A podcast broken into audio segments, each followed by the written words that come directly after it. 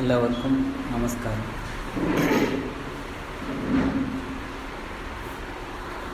എന്നോട് സംസാരിക്കണമെന്ന് ആവശ്യപ്പെട്ട വിഷയം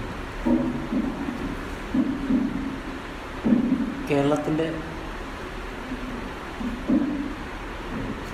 പരിസ്ഥിതിയിൽ നിന്ന് പരിസ്ഥിതി പ്രസ്ഥാനത്തിൽ ഊന്നി നിന്നുകൊണ്ട് ഇന്ന് ലോകം അഭിമുഖീകരിക്കുന്ന ഏറ്റവും സങ്കീർണമായ ഒരു മേഖല എന്ന നിലയിൽ പരിസ്ഥിതി എന്താണ്? അതിന്റെ രാഷ്ട്രീയം എന്താണ്? എന്ന് പറയാനാണ്. ഒപ്പം ഞാനറിയുന്ന ഒരു മേഖല എന്ന നിലയിൽ നീർത്തട പരിചരണത്തിന്റെ രാഷ്ട്രീയം കൂടി ഉൾപ്പെടുത്തി നിങ്ങളോട് സംസാരിക്കാമെന്നാണ് ഞാൻ കരുതുന്നത്. ഇന്ത്യയെ ഇന്ത്യ പോലൊരു രാജ്യത്ത് നിന്നുകൊണ്ട് പരിസ്ഥിതി സംബന്ധമായ കാര്യങ്ങൾ ഒരു ചിന്താ പദ്ധതി എന്ന നിലയിലും ഒരു പ്രസ്ഥാനം എന്ന നിലയിലും തിരിച്ചറിവ് എന്ന നിലയിലും പറയുമ്പോൾ സമാന്തരമായി ആ പദ്ധതി ചെന്നുപെട്ടിരിക്കുന്ന വലിയ അപകടത്തെക്കുറിച്ചും പറയേണ്ടതുണ്ട്. ഇന്ത്യ ഇന്ത്യയിൽ പാരിസ്ഥിതികമായ ഒരു വിവേകം നിലനിന്നിരുന്നു നിലനിന്നിരുന്ന ഒരു രാജ്യമാണ് അതിന്റെ പൂർവകാലത്ത്. അതിന്റെ ചരിത്രത്തിലേക്ക് പോകുന്നതിന് മുമ്പ് ഇന്ത്യ പോലെ വളരെ ഗ്രേഡഡ് ഇനീക്വാളിറ്റി നിലനിൽക്കുന്ന ഒരു സ്ഥലത്ത് അറുപതുകളിൽ ലോകമെമ്പാടും ലോകത്തെ ആവേശം കൊള്ളിച്ച അതായത് ലോകത്തിന് ചൂട് പിടിക്കുന്നു എന്നും ലോകത്തെമ്പാടും മഞ്ഞുരുകുന്നു എന്നും എല്ലാ പുഴകളും വറ്റുന്നു എന്നും അന്തരീക്ഷം വല്ലാതെ കണ്ട് മലിനമാകുന്നു എന്നൊക്കെയുള്ള വേവലാതികൾ ഭൂമിയെ തിരിച്ചു പിടിക്കാനുള്ള ഒരു ആഹ്വാനവുമായി ലോകത്തെമ്പാടും ഗ്രീൻ പൊളിറ്റിക്സ് അതിന്റെ സാന്നിധ്യം തെളിയിച്ച ഒരു കാലത്ത് റേച്ചൽ കാൾസിന്റെ സൈലന്റ് സ്പ്രിംഗ് പുറത്തു വരുന്നതോടുകൂടി നാം ഭൂമിയെ വളരെ പെട്ടെന്ന് കൊല്ലുകയാണ് എന്നുള്ളൊരു തിരിച്ചറിവ് ലോകത്തിനുണ്ടാവുന്നു. എഴുപതുകളിലാണ് ഇന്ത്യയിൽ പരിസ്ഥിതി സംബന്ധമായ ആദ്യത്തെ ചർച്ച നടക്കുന്നത്.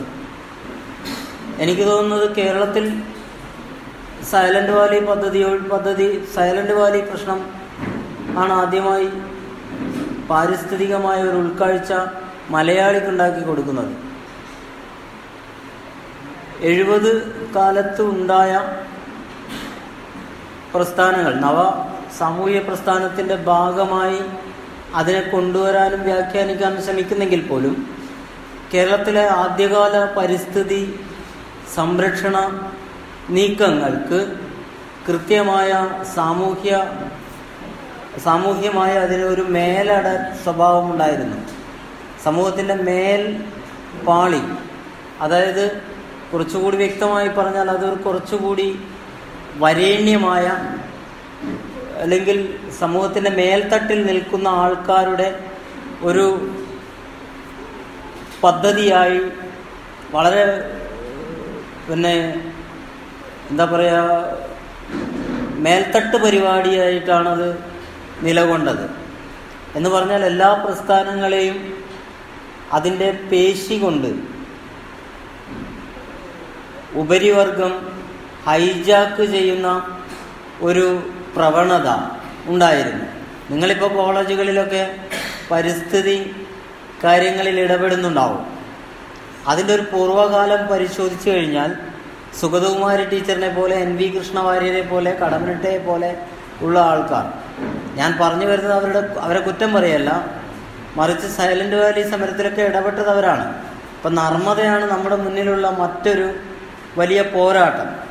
നർമ്മദയുടെയൊക്കെ നർമ്മദ സമരത്തെയൊക്കെ വളരെ സബ്ലിമേറ്റ് ചെയ്തുകൊണ്ട് ഉദാത്തവൽക്കരിച്ചുകൊണ്ട് സംസാരിക്കുന്നത് ഞാനൊക്കെ എന്റെ കോളേജ് പഠനകാലത്ത് കേട്ടിട്ടുണ്ട്.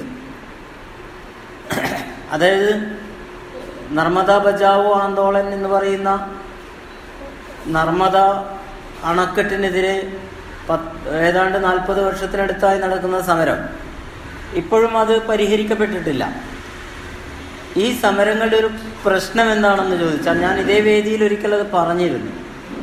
ഇത് വിമർശിക്കപ്പെട്ടു. തൊണ്ണൂറുകളോടുകൂടി ശക്തമായ കീഴാളപക്ഷത്തു നിന്നുള്ള വിമർശനം ഇത്തരം പരിസ്ഥിതി പ്രസ്ഥാനങ്ങൾക്ക് നേരിടേണ്ടി വന്നു. ദലിത് ബഹുജൻ ഇന്റലിജൻഷ്യ ഭൗതിക മേഖലയിൽ നിന്ന് തീവ്രമായ ആക്രമണം അവർ കേൾക്കേണ്ടി വന്നു. ഒരു ഉദാഹരണം ഞാൻ പറയാം. നർമ്മദ മേധാ പഡ്കറെ പോലുള്ള ഒരു ഇന്ത്യൻ എൻവയോൺമെന്റൽ മൂവ്മെന്റിന്റെ പരിസ്ഥിതി പ്രസ്ഥാനത്തിന്റെ ഐക്കൺ എന്ന് വേണമെങ്കിൽ പറയാവുന്ന ഒരാളാണ് മേധാ പട്കർ അവരോട് അവർ ആ സമരത്തെ നയിക്കും. അണക്കെട്ടിൽ വെള്ളം മുങ്ങുന്നു. ആയിരക്കണക്കിന് ആദിവാസി മനുഷ്യർ കുടിയൊഴിപ്പിക്കപ്പെടുന്നു. അവർ വെള്ളത്തിൽ അങ്ങനെ തന്നെ മുങ്ങിപ്പോകുന്നതാണ്. അവർ മുങ്ങുന്നത് പോലും അവരറിയുന്നില്ല അപ്പം ഇതിനെതിരെ ശക്തമായ പ്രതിരോധം എന്ന നിലയിൽ അവിടെ ചെന്ന് കേരളത്തിൽ നിന്നൊക്കെ മോഹൻകുമാറിനെ പോലുള്ള ആൾക്കാരൊക്കെ അവിടെ പോയിട്ടുണ്ട്. വലിയ ഈ സീക്ക് എന്നൊക്കെ പറയുന്ന കണ്ണൂരിലെ പയ്യന്നൂരാണ് ഇതിന്റെ ഒരു തലതൊട്ടപ്പൻ സ്ഥലം പരിസ്ഥിതി പ്രസ്ഥാനത്തിന്റെ അപ്പം ഞാനും ഒരു പയ്യന്നൂർക്കാരനാണ് പയ്യന്നൂരല്ല ഞാൻ പഠിച്ചതൊക്കെ പയ്യന്നൂരാണ്. അപ്പം ഈ പ്രസ്ഥാനത്തിന്റെ ഒരു കുഴപ്പം എന്താണെന്ന് വെച്ചാൽ അവിടെ ആദിവാസികളുടെ ശബ്ദമില്ല. ആദിവാസി സംസാരിക്കുന്നില്ല. മറിച്ച് സംസാരിക്കുന്നത് ബ്രാഹ്മണരാണ്. Medha Patkar she belongs to Brahmin community അപ്പോൾ മാത്രമല്ല അന്ന് കാൻഷ്രാമിനെ പോലുള്ള ആൾക്കാർ അന്ന് രാഷ്ട്രീയത്തിൽ കത്തി നിൽക്കുന്ന ഒരു കാലമാണ്. ദലിത് ബഹുജനങ്ങളെ സംഘടിപ്പിക്കുകയും അതിന്റെ ഒരു എഞ്ചിനീയറിംഗ് വിജയിപ്പിക്കുകയൊക്കെ ചെയ്ത സമാന്തര രാഷ്ട്രീയ മുഖ്യധാര രാഷ്ട്രീയത്തിൽ ഇടപെട്ടുകൊണ്ട് ദളിതുകൾ ഒരു ഭരണകൂടമായി മാറുന്ന ഒരു കാഴ്ച യു പിയിൽ പൂത്തു നിൽക്കുന്ന ഒരു കാലം. അന്ന് ഞങ്ങളൊക്കെ ചോദിച്ച ഒരു ചോദ്യം എന്തുകൊണ്ട് മേധാ പട്കർ കാൻശ്രാമമായ ഒരു ഡയലോഗിന് തയ്യാറല്ല? ഒരു ലളിതമായ ചോദ്യമാണ്. അതിന് വലിയ സൈദ്ധാന്തിക യുക്തിയൊന്നുമില്ല. കാരണം നമ്മുടെ മുഖ്യധാര സംഘടിത രാഷ്ട്രീയ പ്രസ്ഥാനങ്ങൾക്ക് അവരുടെ അവർ പവർ മാത്രം ഊന്നിക്കൊണ്ടുള്ള യുക്തികളാണ് പലപ്പോഴും ഇപ്പം നമ്മളൊക്കെ ഉണ്ടാക്കുന്ന ഡയലോഗുകൾ പലപ്പോഴും അത് അതിന്റെ അടിത്തറയാണെന്ന് പോലും അവരറിയില്ല. അത് ദളിത് പക്ഷത്തു നിന്നും ബഹുജൻ പക്ഷത്തിൽ നിന്നും ആദിവാസി പക്ഷത്തു നിന്നൊക്കെ ആദിവാസികൾ പിന്നെ പൂർണമായും ഇൻവിസിബിൾ ആണ്. അവർ ചിത്രത്തിലില്ല. പക്ഷെ ബഹുജൻ പൊളിറ്റിക്സ് അങ്ങനെയല്ല വിസിബിൾ ആണിപ്പോൾ കേരളത്തിൽ തന്നെ വിസിബിലിറ്റി നേടിക്കഴിഞ്ഞ കഴിഞ്ഞു എന്നാണ് എനിക്ക് തോന്നുന്നത്. അവരെന്തു സംസാരിക്കുന്നു എന്നൊക്കെ കേൾക്കാൻ അതിനെ പ്രതിരോധിക്കാനായിരുന്നാലും പിന്നെ മനുവാദ രാഷ്ട്രീയം തയ്യാറാവുന്നുണ്ട് കാതുകൂർപ്പിക്കുന്നുണ്ട് അപ്പോൾ ഈ കാതുകൂർപ്പിക്കലൊന്നും ഇല്ലാത്തൊരു കാലത്ത് അങ്ങനെ ഒരു ഡയലോഗ് സാധ്യമായിരുന്നില്ല. അപ്പോൾ അവിടെ മനസ്സിലാക്കേണ്ട ഒരു കാര്യം ഒരു ഇന്ത്യൻ എൻവയോൺമെന്റൽ റെസിസ്റ്റൻസിന്റെ പ്രതിരോധത്തിന്റെ ഐക്കൺ എന്ന നിലയിൽ മേധാ പട്കർ ഉയർ ഉയർന്നു വരുമ്പോൾ അരുന്ധതി റോയ് അതിന്റെ ശബ്ദമായി മാറുമ്പോൾ ഇതിന്റെ അടിത്തട്ടിലുള്ള ഇതിന്റെ വേദന ഏറ്റുവാങ്ങുന്ന ഇര എന്ന് ഞാൻ പറയുന്നില്ല. ഇതിന്റെ വേദന മുഴുവൻ ഏറ്റുവാങ്ങുന്ന ഒരു സമൂഹം അവിടെയുണ്ട് ഇവരുടെ സാന്നിധ്യം അവ- അവിടെയുണ്ട് പക്ഷെ അവർ സംസാരിക്കുന്നില്ല. ഈ സംസാ അവരാണ് സംസാരിക്കേണ്ടത്. ലോകത്തെമ്പാടും പരിസ്ഥിതി രാഷ്ട്രീയത്തിന്റെ മുന്നണി പോരാളികളും ശബ്ദവുമായി വരുന്നത് കീഴാളരായ മനുഷ്യരായിരുന്നു. അത് സംഭവിക്കുന്നില്ല. അവർ നിശബ്ദമാക്കി അവർ നയിക്കപ്പെടുകയാണ്. മറ്റു പ്രസ്ഥാനങ്ങളിൽ എന്ന പോലെ അവർ നയിക്കപ്പെടുക മാത്രമാണ്. നയിക്കുന്ന അവരുടെ വിസിബിലിറ്റി സാധ്യമായിരുന്നില്ല. അവർ പുറത്തു വന്നിരുന്നു. ശബ്ദം പുറത്തു വരാതെ നിൽക്കുന്ന ഒരവസ്ഥയുണ്ടായി അപ്പോഴാണ് ആദിവാസി പക്ഷത്തു നിന്ന് ചോദ്യം ഞങ്ങൾക്ക് നരസിംഹറാവു അന്ന് പ്രധാനമന്ത്രിയാണ്. അന്ന് ഞങ്ങൾ അണക്കെട്ടിനെ കുറിച്ച് സംസാരിക്കാം അധികാരികളോട്.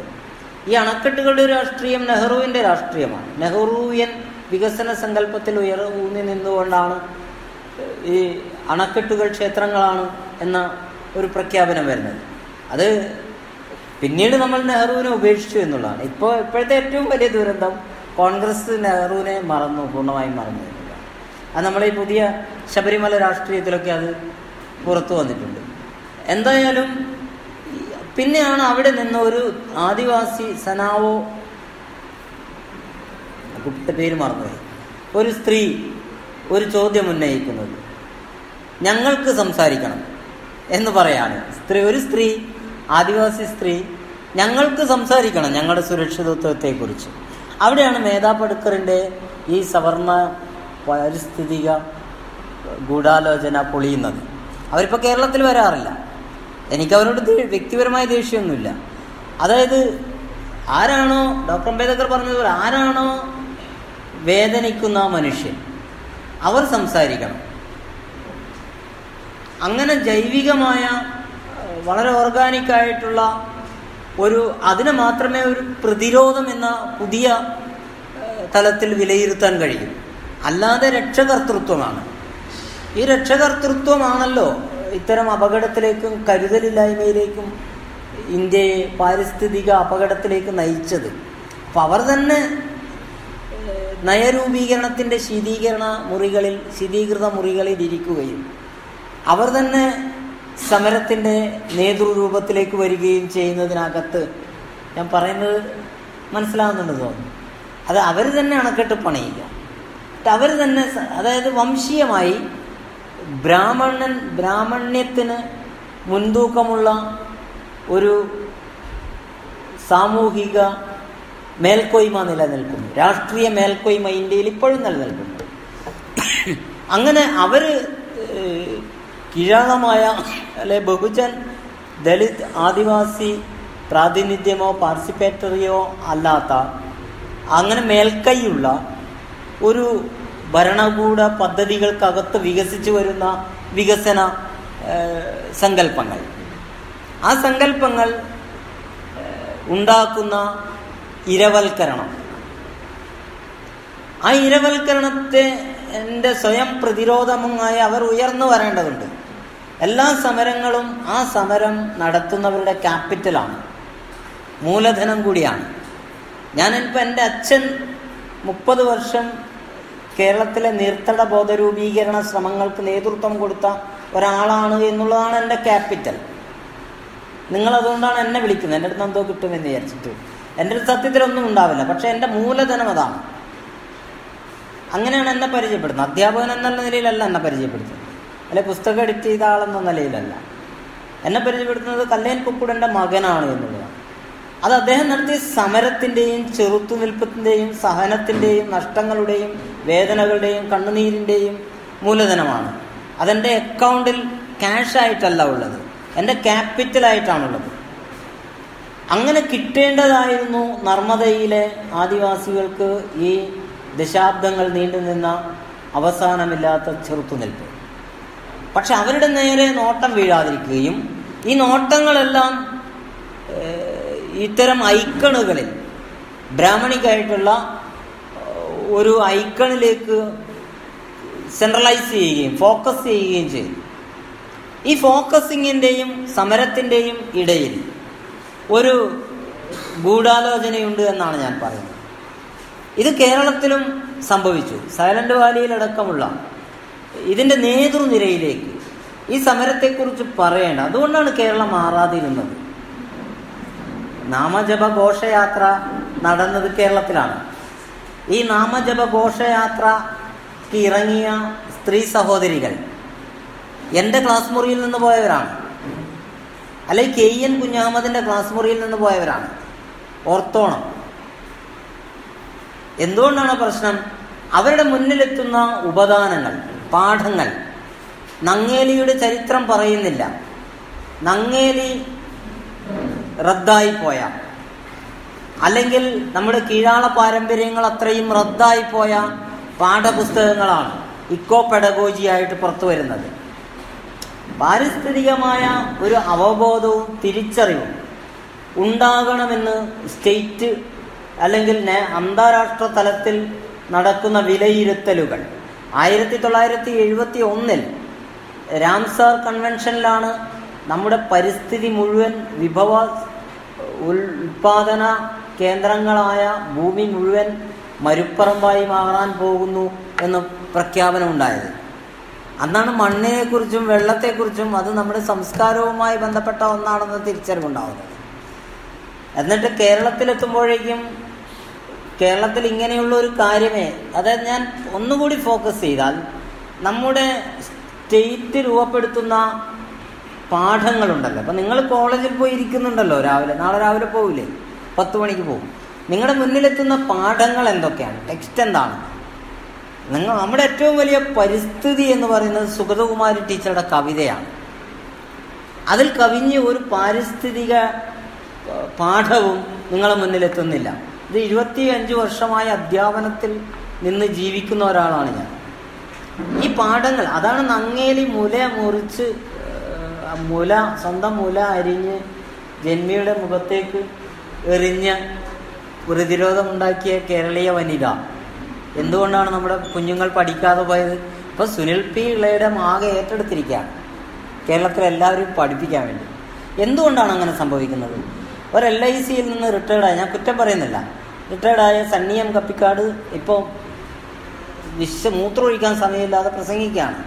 എന്തുകൊണ്ടാണ് അങ്ങനെ സംഭവിക്കുന്നത് എന്ന് നിങ്ങൾ അറിയേണ്ടതാണ് ഞാൻ ഞങ്ങളിത് പറഞ്ഞിരുന്നു അധ്യാപകരിത് പറഞ്ഞു വലിയ അപകടം വരാനിരിക്കുന്നു. കീഴാളമോ പാരിസ്ഥിതികമായോ ഉള്ളടക്കമുള്ള ഒരു പാഠപുസ്തകം നമ്മുടെ മുന്നിൽ എത്തിയിട്ടില്ല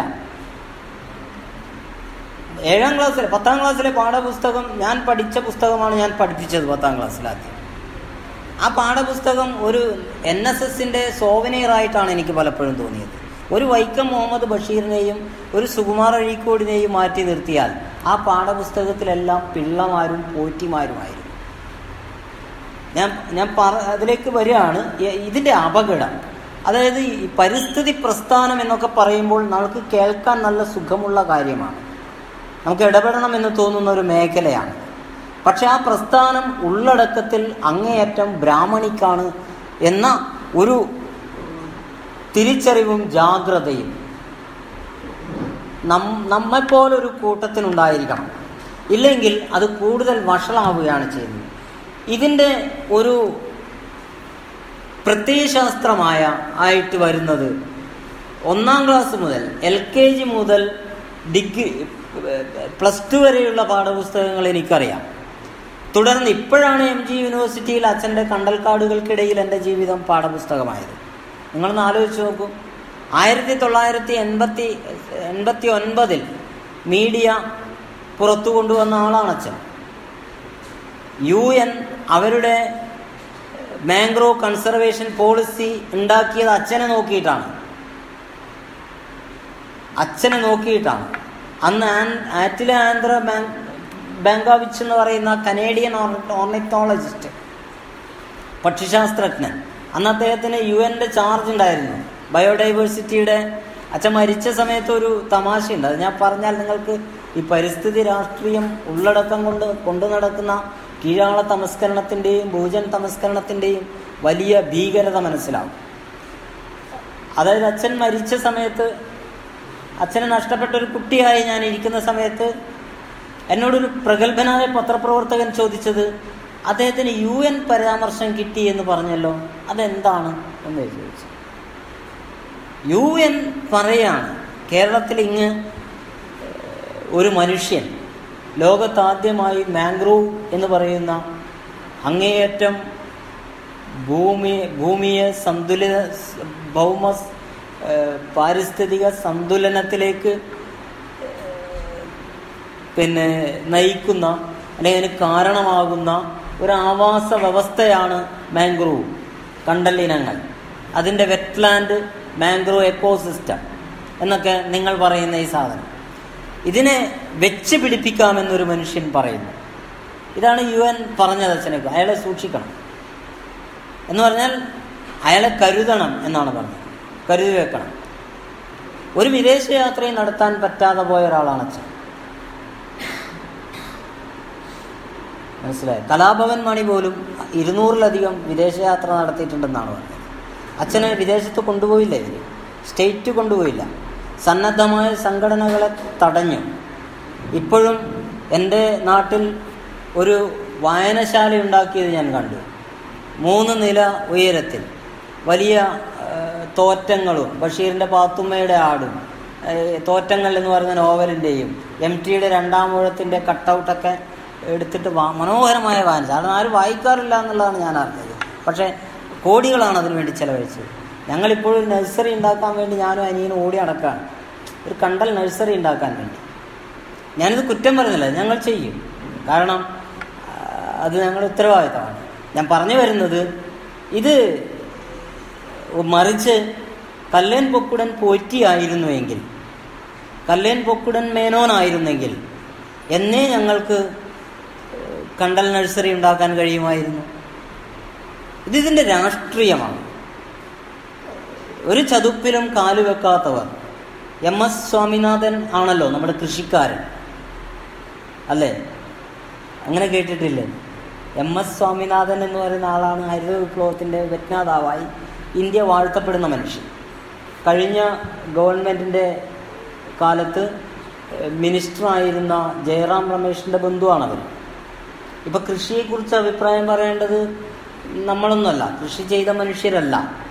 മറിച്ച് മലപ്പുറത്തെ മാപ്പിളമാരും കണ്ണൂരിലെ പുലയരും എന്നല്ല കൃഷിയെക്കുറിച്ച് പറയേണ്ടത്. കൃഷിയെക്കുറിച്ച് പറയേണ്ടത് എം എസ് സ്വാമിനാഥനാണ്. അദ്ദേഹം ഇന്ത്യയിലെ ഏറ്റവും വലിയ അരി ഉയർന്ന ബ്രാഹ്മണ സമുദായത്തിൽ ജനിച്ച ഒരാളാണ്. ഇതാണ് ഒരു ഇന്ത്യൻ കാഴ്ചപ്പാടിന്റെ ഒരു പ്രശ്നം. ഇത് മേൽക്കോയ്മയുമായി ബന്ധപ്പെട്ടതാണെന്നാണ് ഞാൻ പറഞ്ഞു വരുന്നത്. ഏറ്റവും അടിത്തട്ടിൽ ഇങ്ങനെയുള്ള നവരാഷ്ട്രീയത്തിന്റെ ചിന്താ പദ്ധതികൾ രൂപം കൊള്ളുകയും അതിനെ സമർത്ഥമായി സ്വന്തം പേശി ബലം കൊണ്ട് സ്വന്തമാക്കുകയും ചെയ്യുന്ന ഒരു സൂത്രം ഇവിടെ നിലനിൽക്കുന്നുണ്ട്. അത് മറ്റൊന്നുമല്ല ജാതി വ്യവസ്ഥയുടെ ഒരു കുഴപ്പമാണത്. അപ്പം അതിനെ കരുതിയിരുന്നു കൊണ്ട് മാത്രമേ പരിസ്ഥിതിയുടെ രാഷ്ട്രീയം നമ്മൾ കാണാവൂ എന്നാണ് ഞാൻ പറഞ്ഞത്. പറഞ്ഞതിന്റെ പോരും ഇത് ഞാൻ പറയുന്നതല്ല ഞാനിത് മുമ്പ് എഴുതിയിട്ട് കുഴപ്പമായ ഒരാളാണ്. ആയിരത്തി തൊള്ളായിരത്തി സോറി രണ്ടായിരത്തി രണ്ട് കാലത്താണെന്ന് തോന്നുന്നു. പാഠഭേദം സിവിക് ചന്ദ്രന്റെ പാഠഭേദം മാസിക എന്നെ ചീത്ത വിളിച്ചതാണ്. കണ്ണൂരിൽ നിന്നിറങ്ങുന്ന സമയം മാസികയിൽ പച്ചയിൽ നിന്ന് കാവിയിലേക്കോ എന്ന് പറഞ്ഞിട്ട് ഞാനൊരു ലേഖനം എഴുതി. ആ ലേഖനത്തിൽ മേധാ പട്കർ പ്രതിയാണ് എന്ന് ഞാൻ എഴുതിയത് ശരിയാണ്. അരുന്ധതി റോയെയും സുന്ദർലാൽ ബഹുഗുണയെയും ഞാൻ പറഞ്ഞില്ല നിങ്ങൾക്ക് ഇതിന്റെ രാഷ്ട്രീയം ഇതിന്റെ ഒരു പരിസ്ഥിതി പ്രസ്ഥാനത്തിന്റെ വളർച്ച പിടിയിട്ടോ എന്നറിയില്ല. അതായത് ഇന്ത്യയിൽ സ്വാതന്ത്ര്യാനന്തരം നമ്മുടെ പരിസ്ഥിതി വെള്ളവും വായുവും ഭക്ഷണവും എല്ലാം വലിയ പ്രശ്നമായി. വിഭവങ്ങൾ ഉൽപാദന വിഭവ കേന്ദ്രങ്ങൾ അങ്ങനെ പറയാമല്ലോ കൃഷിനിലങ്ങൾ. കുറച്ചുകൂടി കൃഷിനിലങ്ങൾ ഇല്ലാതാവും. നമ്മൾ പുഴയെ ആശ്രയിച്ച് ജീവിച്ച മനുഷ്യർ പുഴ മലിനമാകുന്നതോടുകൂടി ഇല്ലാതാവും. അവരുടെ തൊഴിൽ മേഖലയിൽ നിന്ന് അവർ ആട്ടി അകറ്റപ്പെടും. വൻകിട അണക്കെട്ടുകൾ വരുന്നതോടുകൂടി നമ്മുടെ കാട്ടു മനുഷ്യരായി ജീവിക്കുന്ന ആദിവാസികൾ ആട്ടി ഓടിക്കപ്പെടുകയോ കൊല്ലപ്പെടുകയോ ചെയ്യും. ഈ ചതുപ്പുകളെല്ലാം നികത്തപ്പെടുമ്പോൾ ചതുപ്പുമായി ബന്ധപ്പെട്ട് നിലനിന്ന എല്ലാ കാർഷിക മത്സ്യ പിന്നെ കേന്ദ്രങ്ങളും അടഞ്ഞു പോകും. ഇങ്ങനെ അടഞ്ഞു പോകുന്നത് വ്യാപകമാവും. നമ്മുടെ വികസനത്തിന്റെ ഒരു ഹിംസാത്മക സ്വഭാവം കൊണ്ട് പ്രത്യേകിച്ച് കീഴാള സ്ത്രീവിരുദ്ധ സ്വഭാവം കൊണ്ട്. അങ്ങനെ വരുന്ന പദ്ധതികൾ ഏതെങ്കിലും ഒരു കൊല്ലം കൊണ്ട് അവസാനിക്കില്ലല്ലോ. എല്ലാ വർഷവും ബഡ്ജറ്റ് അവതരിപ്പിക്കപ്പെടുന്നുണ്ട്. ഈ ബഡ്ജറ്റിലെല്ലാം ഭീമമായ തുക റോഡിനും പാലത്തിനും വൻകിട കെട്ടിടങ്ങൾക്കും റിസോർട്ടുകൾക്കും ടൂറിസത്തിനും വേണ്ടി മാറ്റിവെക്കുന്നുണ്ട് നമ്മുടെ നികുതി പണം കൊണ്ട്. അതെല്ലാം വിജയമാഷ് പറഞ്ഞതുപോലെ അവരുടെ അനുഭവം വേദനയും അവർ തന്നെ നല്ല റോസ്റ്റാക്കി അവന് തന്നെ തിന്നാൻ കൊടുക്കും. നമ്മുടെ സംഘ സങ്കടങ്ങൾ നമ്മുടെ നമ്മൾ കൊയ്യും നിങ്ങൾ കൊയ്യും വയലെല്ലാം നിങ്ങളുടേതാവും പൈങ്കിളിയെ എന്നുള്ളതാണ് നമ്മുടെ റൊമാന്റിക് ആയിട്ടുള്ള വളരെ കാൽപ്പനികമായ ഒരു സ്വപ്നം. ഇത് വിറ്റാണ് നമ്മുടെ ഗവൺമെന്റുകൾ ഉണ്ടായിട്ടുള്ളത്. ഇതവർ വിൽപ്പനക്ക് വെക്കും. ഓരോ തെരഞ്ഞെടുപ്പിലും ഇത് വിൽപ്പനക്ക് വെക്കും. അച്ചാദിൻ ആകയ എന്ന് പറയുന്നത് ഒരു സ്വപ്നമാണ്. അത് വിൽപ്പനക്ക് വെക്കുകയാണ്. ഈ വിൽപ്പന വലിയ കൊടിയ ദാരിദ്ര്യത്തിലേക്കും ഹിംസാത്മകതയിലേക്കും ഒരു ബീഫ് കയ്യിൽ വെച്ചത് കൊണ്ട് ചന്തിക്ക് അടിക്കുകയും നഗ്നരാക്കി നടത്തുകയും വയറ്റെ ചവിട്ടി കൊല്ലുകയും ചെയ്യുന്ന വളരെ കരാള പിന്നെ പിന്നെ എന്താ പറയുക ഭീകരമായ ഒരു അന്തരീക്ഷം ഉണ്ടാക്കുകയും ചെയ്യും. ഇത് ഇവർ ഇത് വിറ്റുകൊണ്ടാണ് ഉണ്ടാക്കുന്നത്. നമ്മുടെ സ്വപ്നങ്ങളാണ് ഇവർ വിൽപ്പനയ്ക്ക് വെക്കുന്നത്. ഇതിന്റെ ഒരു ഇത്തരം ഒരു പിന്നെ ഭരണകൂട പദ്ധതിയുടെ അല്ലെങ്കിൽ ഏകശിലാത്മകമായ ഒരു സാംസ്കാരിക അങ്ങനെയാണല്ലോ പറയാം. ഒറ്റ രാഷ്ട്രം. അതിനകത്ത് ഹിന്ദു. ഇതാണ് നമ്മുടെ ഒരു ഇവർ പ്രചരിപ്പിക്കുന്ന ഒരു സാധനം. മറ്റെല്ലാത്തിനെയും ഇൻവിസിബിൾ ആക്കുക അലി ഇത് എലിമിനേറ്റ് ചെയ്ത് കളയുക എന്നുള്ളതൊരു പച്ചയായ യാഥാർത്ഥ്യമാണ്. നമ്മൾ മറച്ചു വെച്ചിട്ടൊന്നും കാര്യമില്ല. ഇവിടെയാണ് നമ്മൾ പരിസ്ഥിതിയിൽ അഭയം തേടേണ്ടത്. ഞാനും നിങ്ങളും. ഇത് ഇന്ത്യയിൽ നടന്ന അതുകൊണ്ടാണ് ഞാനത് ഇതേ ഒരു വേദിയിൽ പറഞ്ഞിരുന്നു. അതുകൊണ്ടാണ് തൊണ്ണൂറ്റേഴിൽ പുറത്തിറങ്ങിയ ദളിത് വോയിസ് എന്ന് പറയുന്ന ഈ അത് വായിച്ചുകൊണ്ടാണ് നമ്മൾ നമ്മുടെയൊക്കെ രാഷ്ട്രീയ നവീകരണം സാധ്യമാക്കുന്നത്. അപ്പം ദളിത് വോയിസിൽ ആ വർഷം വന്ന ഒരു ലേഖനം വി ടി രാജശേഖരന്റെ ഒരു ലേഖനം ഇതൊരു ആര്യൻ സ്റ്റണ്ടാണ് പരിസ്ഥിതി. ഇതിനെ സൂക്ഷിക്കണമെന്നാണ്. അപ്പോൾ പരിസ്ഥിതിയും ഫെമിനിസവും ഹിന്ദു നവ ഹൈന്ദവവാദത്തിന്റെ സ്റ്റണ്ടാണ് എന്ന് ഒരു പൊളിറ്റിക്കൽ സ്റ്റണ്ടാണ് എന്ന് പറഞ്ഞപ്പോൾ ഞങ്ങൾക്ക് സത്യത്തിൽ വി ടി രാജശേഖരൻ സാറിനോട് ചെറിയൊരു വിഷമം തോന്നി.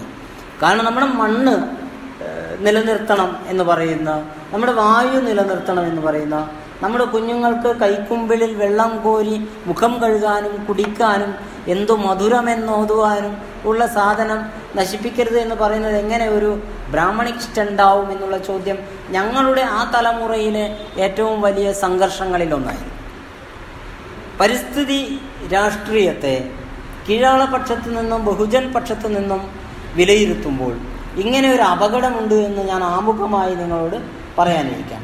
ഇതിന്റെ കാരണം ഇതെങ്ങനെ വരുന്നു എന്ന് ചോദിച്ചാൽ നമ്മുടെ പാഠങ്ങളിൽ പലപ്പോഴും ഈ പാരിസ്ഥിതികമായ സംരക്ഷണത്തിനും പിന്നെ കരുതലിനും വേണ്ടി നടത്തിയ കീഴാളമായ മുന്നേറ്റങ്ങളെ കർത്തൃത്വങ്ങളെ മൈലമ്മയില്ലല്ലോ നമ്മളെ പാഠപുസ്തകങ്ങളിലൊന്നും. നിങ്ങൾ ഒന്നാം ക്ലാസ് മുതൽ പന്ത്രണ്ടാം ക്ലാസ് വരെയുള്ള പാഠപുസ്തകങ്ങളൊന്ന് എടുത്തു മറിച്ചു നോക്കുക. നേരം കിട്ടുമെങ്കിൽ. അതിലൊന്നും മൈലമ്മയില്ല ഒരു വൻ ബഹുരാഷ്ട്ര കുത്തകയെ കെട്ടുകെട്ടിച്ച ഒരു ആദിവാസി സ്ത്രീയാണ് മൈലമ്മ. സി കെ ജാനു ഇല്ല. കല്ലേൻ പൊക്കുടനെ പാഠപുസ്തകങ്ങൾ കൊണ്ടല്ല കേരളത്തിലെ കുട്ടികൾ അറിയുന്നത്. മമ്മൂട്ടി കഴിഞ്ഞാൽ ഏറ്റവും കൂടുതൽ അറിയുന്ന ആൾ കല്ലേൻ പൊക്കുടനാണ് എന്ന് എന്നോട് ഒരു മാഷ് പറഞ്ഞിരുന്നു. ഈയിടെ ഒരു പ്രഭാഷണത്തിൽ. അതിന്റെ അത് നമ്മുടെ പാഠപുസ്തകങ്ങളിലൂടെ അല്ല വരുന്നത്. പത്താം ക്ലാസ്സിലെ ഒരു ആക്ടിവിറ്റി മാത്രമാണ്. കണ്ണൂർ യൂണിവേഴ്സിറ്റിയിലും എം ജി യൂണിവേഴ്സിറ്റിയിലും പുസ്തകങ്ങളായതൊഴിച്ചാൽ എന്തിനാണെന്നറിയാമോ? അദ്ദേഹത്തിന് അദ്ദേഹം പാഠപുസ്തകത്തിൽ വന്നിട്ട് അതിന്റെ ടെക്സ്റ്റ് വിറ്റിട്ട് ജീവിക്കേണ്ട ഒരാളല്ല അദ്ദേഹത്തിന്റെ മക്കൾ. അങ്ങനെ അതുകൊണ്ടല്ല പറയുന്നത്. മറിച്ച് കീഴാളമായ ഒരു അവബോധവും നൽകുന്നതിൽ നേതൃത്വപരമായ പങ്ക് വഹിച്ച ഒരു മനുഷ്യൻ നമ്മുടെ ക്ലാസ് മുറിയിലെത്താതെ പോകുന്നു. അതാണ് അതിന്റെ ദുരന്തം. നിങ്ങൾ പഠിക്കുന്നത് പാഠമാണ് ടെക്സ്റ്റാണ്. മുഴുവൻ ശ്രദ്ധയും സുഗതകുമാരി ടീച്ചറിലേക്ക് പോവുകയാണ് പരിസ്ഥിതിയുടെ. അവരാണെങ്കിൽ എ സി കാറിൽ നിന്ന് പുറത്തിറങ്ങില്ല. ഇത് ഈ ഈ യാഥാർത്ഥ്യവും ഈ ഒരു പിന്നെ കാൽപ്പനികതയും ഇതിന് നടുക്കാണ് നമ്മുടെ പാരിസ്ഥിതികമായ അന്വേഷണങ്ങളും ചെറുത്തുനിൽപ്പുകളും സ്വയം റദ്ദായി പോകുന്നത്. ഇത് ഞാൻ ആമുഖമായി പറയാൻ കാരണം നമ്മുടെ പെഡഗോജി ഇക്കോ പെഡഗോജി എന്ന് പറയുന്ന സാധനം. ഇപ്പം ദളിത് പെഡഗോജി ചർച്ചയാണിപ്പോൾ അല്ലേ? അക്രമാശിയൊക്കെ നമ്മൾ പഠിക്കുന്നത് കൊണ്ടാണ്. ഓം പ്രകാശ് വാൽമീകി ആരാന്ന് എന്റെ മോക്കറിയാം ഇപ്പോൾ പുള്ളി എന്നോട് ഒരു ദിവസം വന്ന് ചോദിക്കുന്നത് അച്ഛാ doctor B R Ambedkar Dalit community ആണോ? എന്നാണ് ചോദിക്കുന്നത്. ആ ചോദ്യം ഉണ്ടാകുന്നത് എന്റെ മഹത്വത്തിൽ നിന്നല്ല. ഒരു അംബേദ്കർ റൈറ്റ് എന്ന് അവകാശപ്പെടുന്ന എന്റെ മഹത്വത്തിൽ നിന്നല്ല അതുണ്ടാകുന്നത് മറിച്ച് നിരവധി മനുഷ്യർ കേരളത്തിന്റെ വ്യവസ്ഥാപിതമായ രാഷ്ട്രീയത്തോടും ആശയമണ്ഡലത്തോടും കലഹിച്ചതും പ്രതിരോധിച്ചും ഉണ്ടായതാണത്. അതുകൊണ്ടാണ് അങ്ങ് ശരൺകുമാർ ലിംബാളെ നമ്മുടെ പാഠപുസ്തകത്തിൽ എത്തുന്നത് അല്ലാതെ കേരളത്തിലെ എസ് സി ആർ ടിയുടെ മഹത്വം കൊണ്ടല്ല അത്. നമ്മളങ്ങനെ വിചാരിക്കും. ഒ എൻ വി കുറുപ്പിന്റെ മഹത്വം കൊണ്ടല്ല. അവർ ഉപദേശക സമിതി ചെയർമാനായിരിക്കുന്ന അദ്ദേഹം മരിച്ചുപോയി. മഹാനായ കവിയാണ്. അതിലൊന്നും എനിക്ക് അഭിപ്രായ വ്യത്യാസമില്ല. അതിനകത്ത് ഒരിക്കൽ പോലും അവരുടേതല്ലാത്ത ഒരു മേലടരിന്റെതല്ലാത്ത ടെക്സ്റ്റുകൾ വരാറില്ല. ഞാൻ പറയുന്നത് മനസ്സിലാവുന്നുണ്ടോ? നിങ്ങൾ മുന്നിലെത്തുന്ന പാഠം നിങ്ങൾ പഠിക്കും. അത് വെച്ചിട്ടാണ് മനോരമ പിന്നെ അവരുടെ പത്രത്തിനുള്ള പാഠം ഉണ്ടാക്കുന്നത്. കുട്ടികൾക്ക് വായിക്കാനുള്ള കുട്ടിപ്പത്രം ഉണ്ട് അതിനകത്ത്. ഇല്ലേ പഠിപ്പുര എന്നൊക്കെ പറയുന്നത്.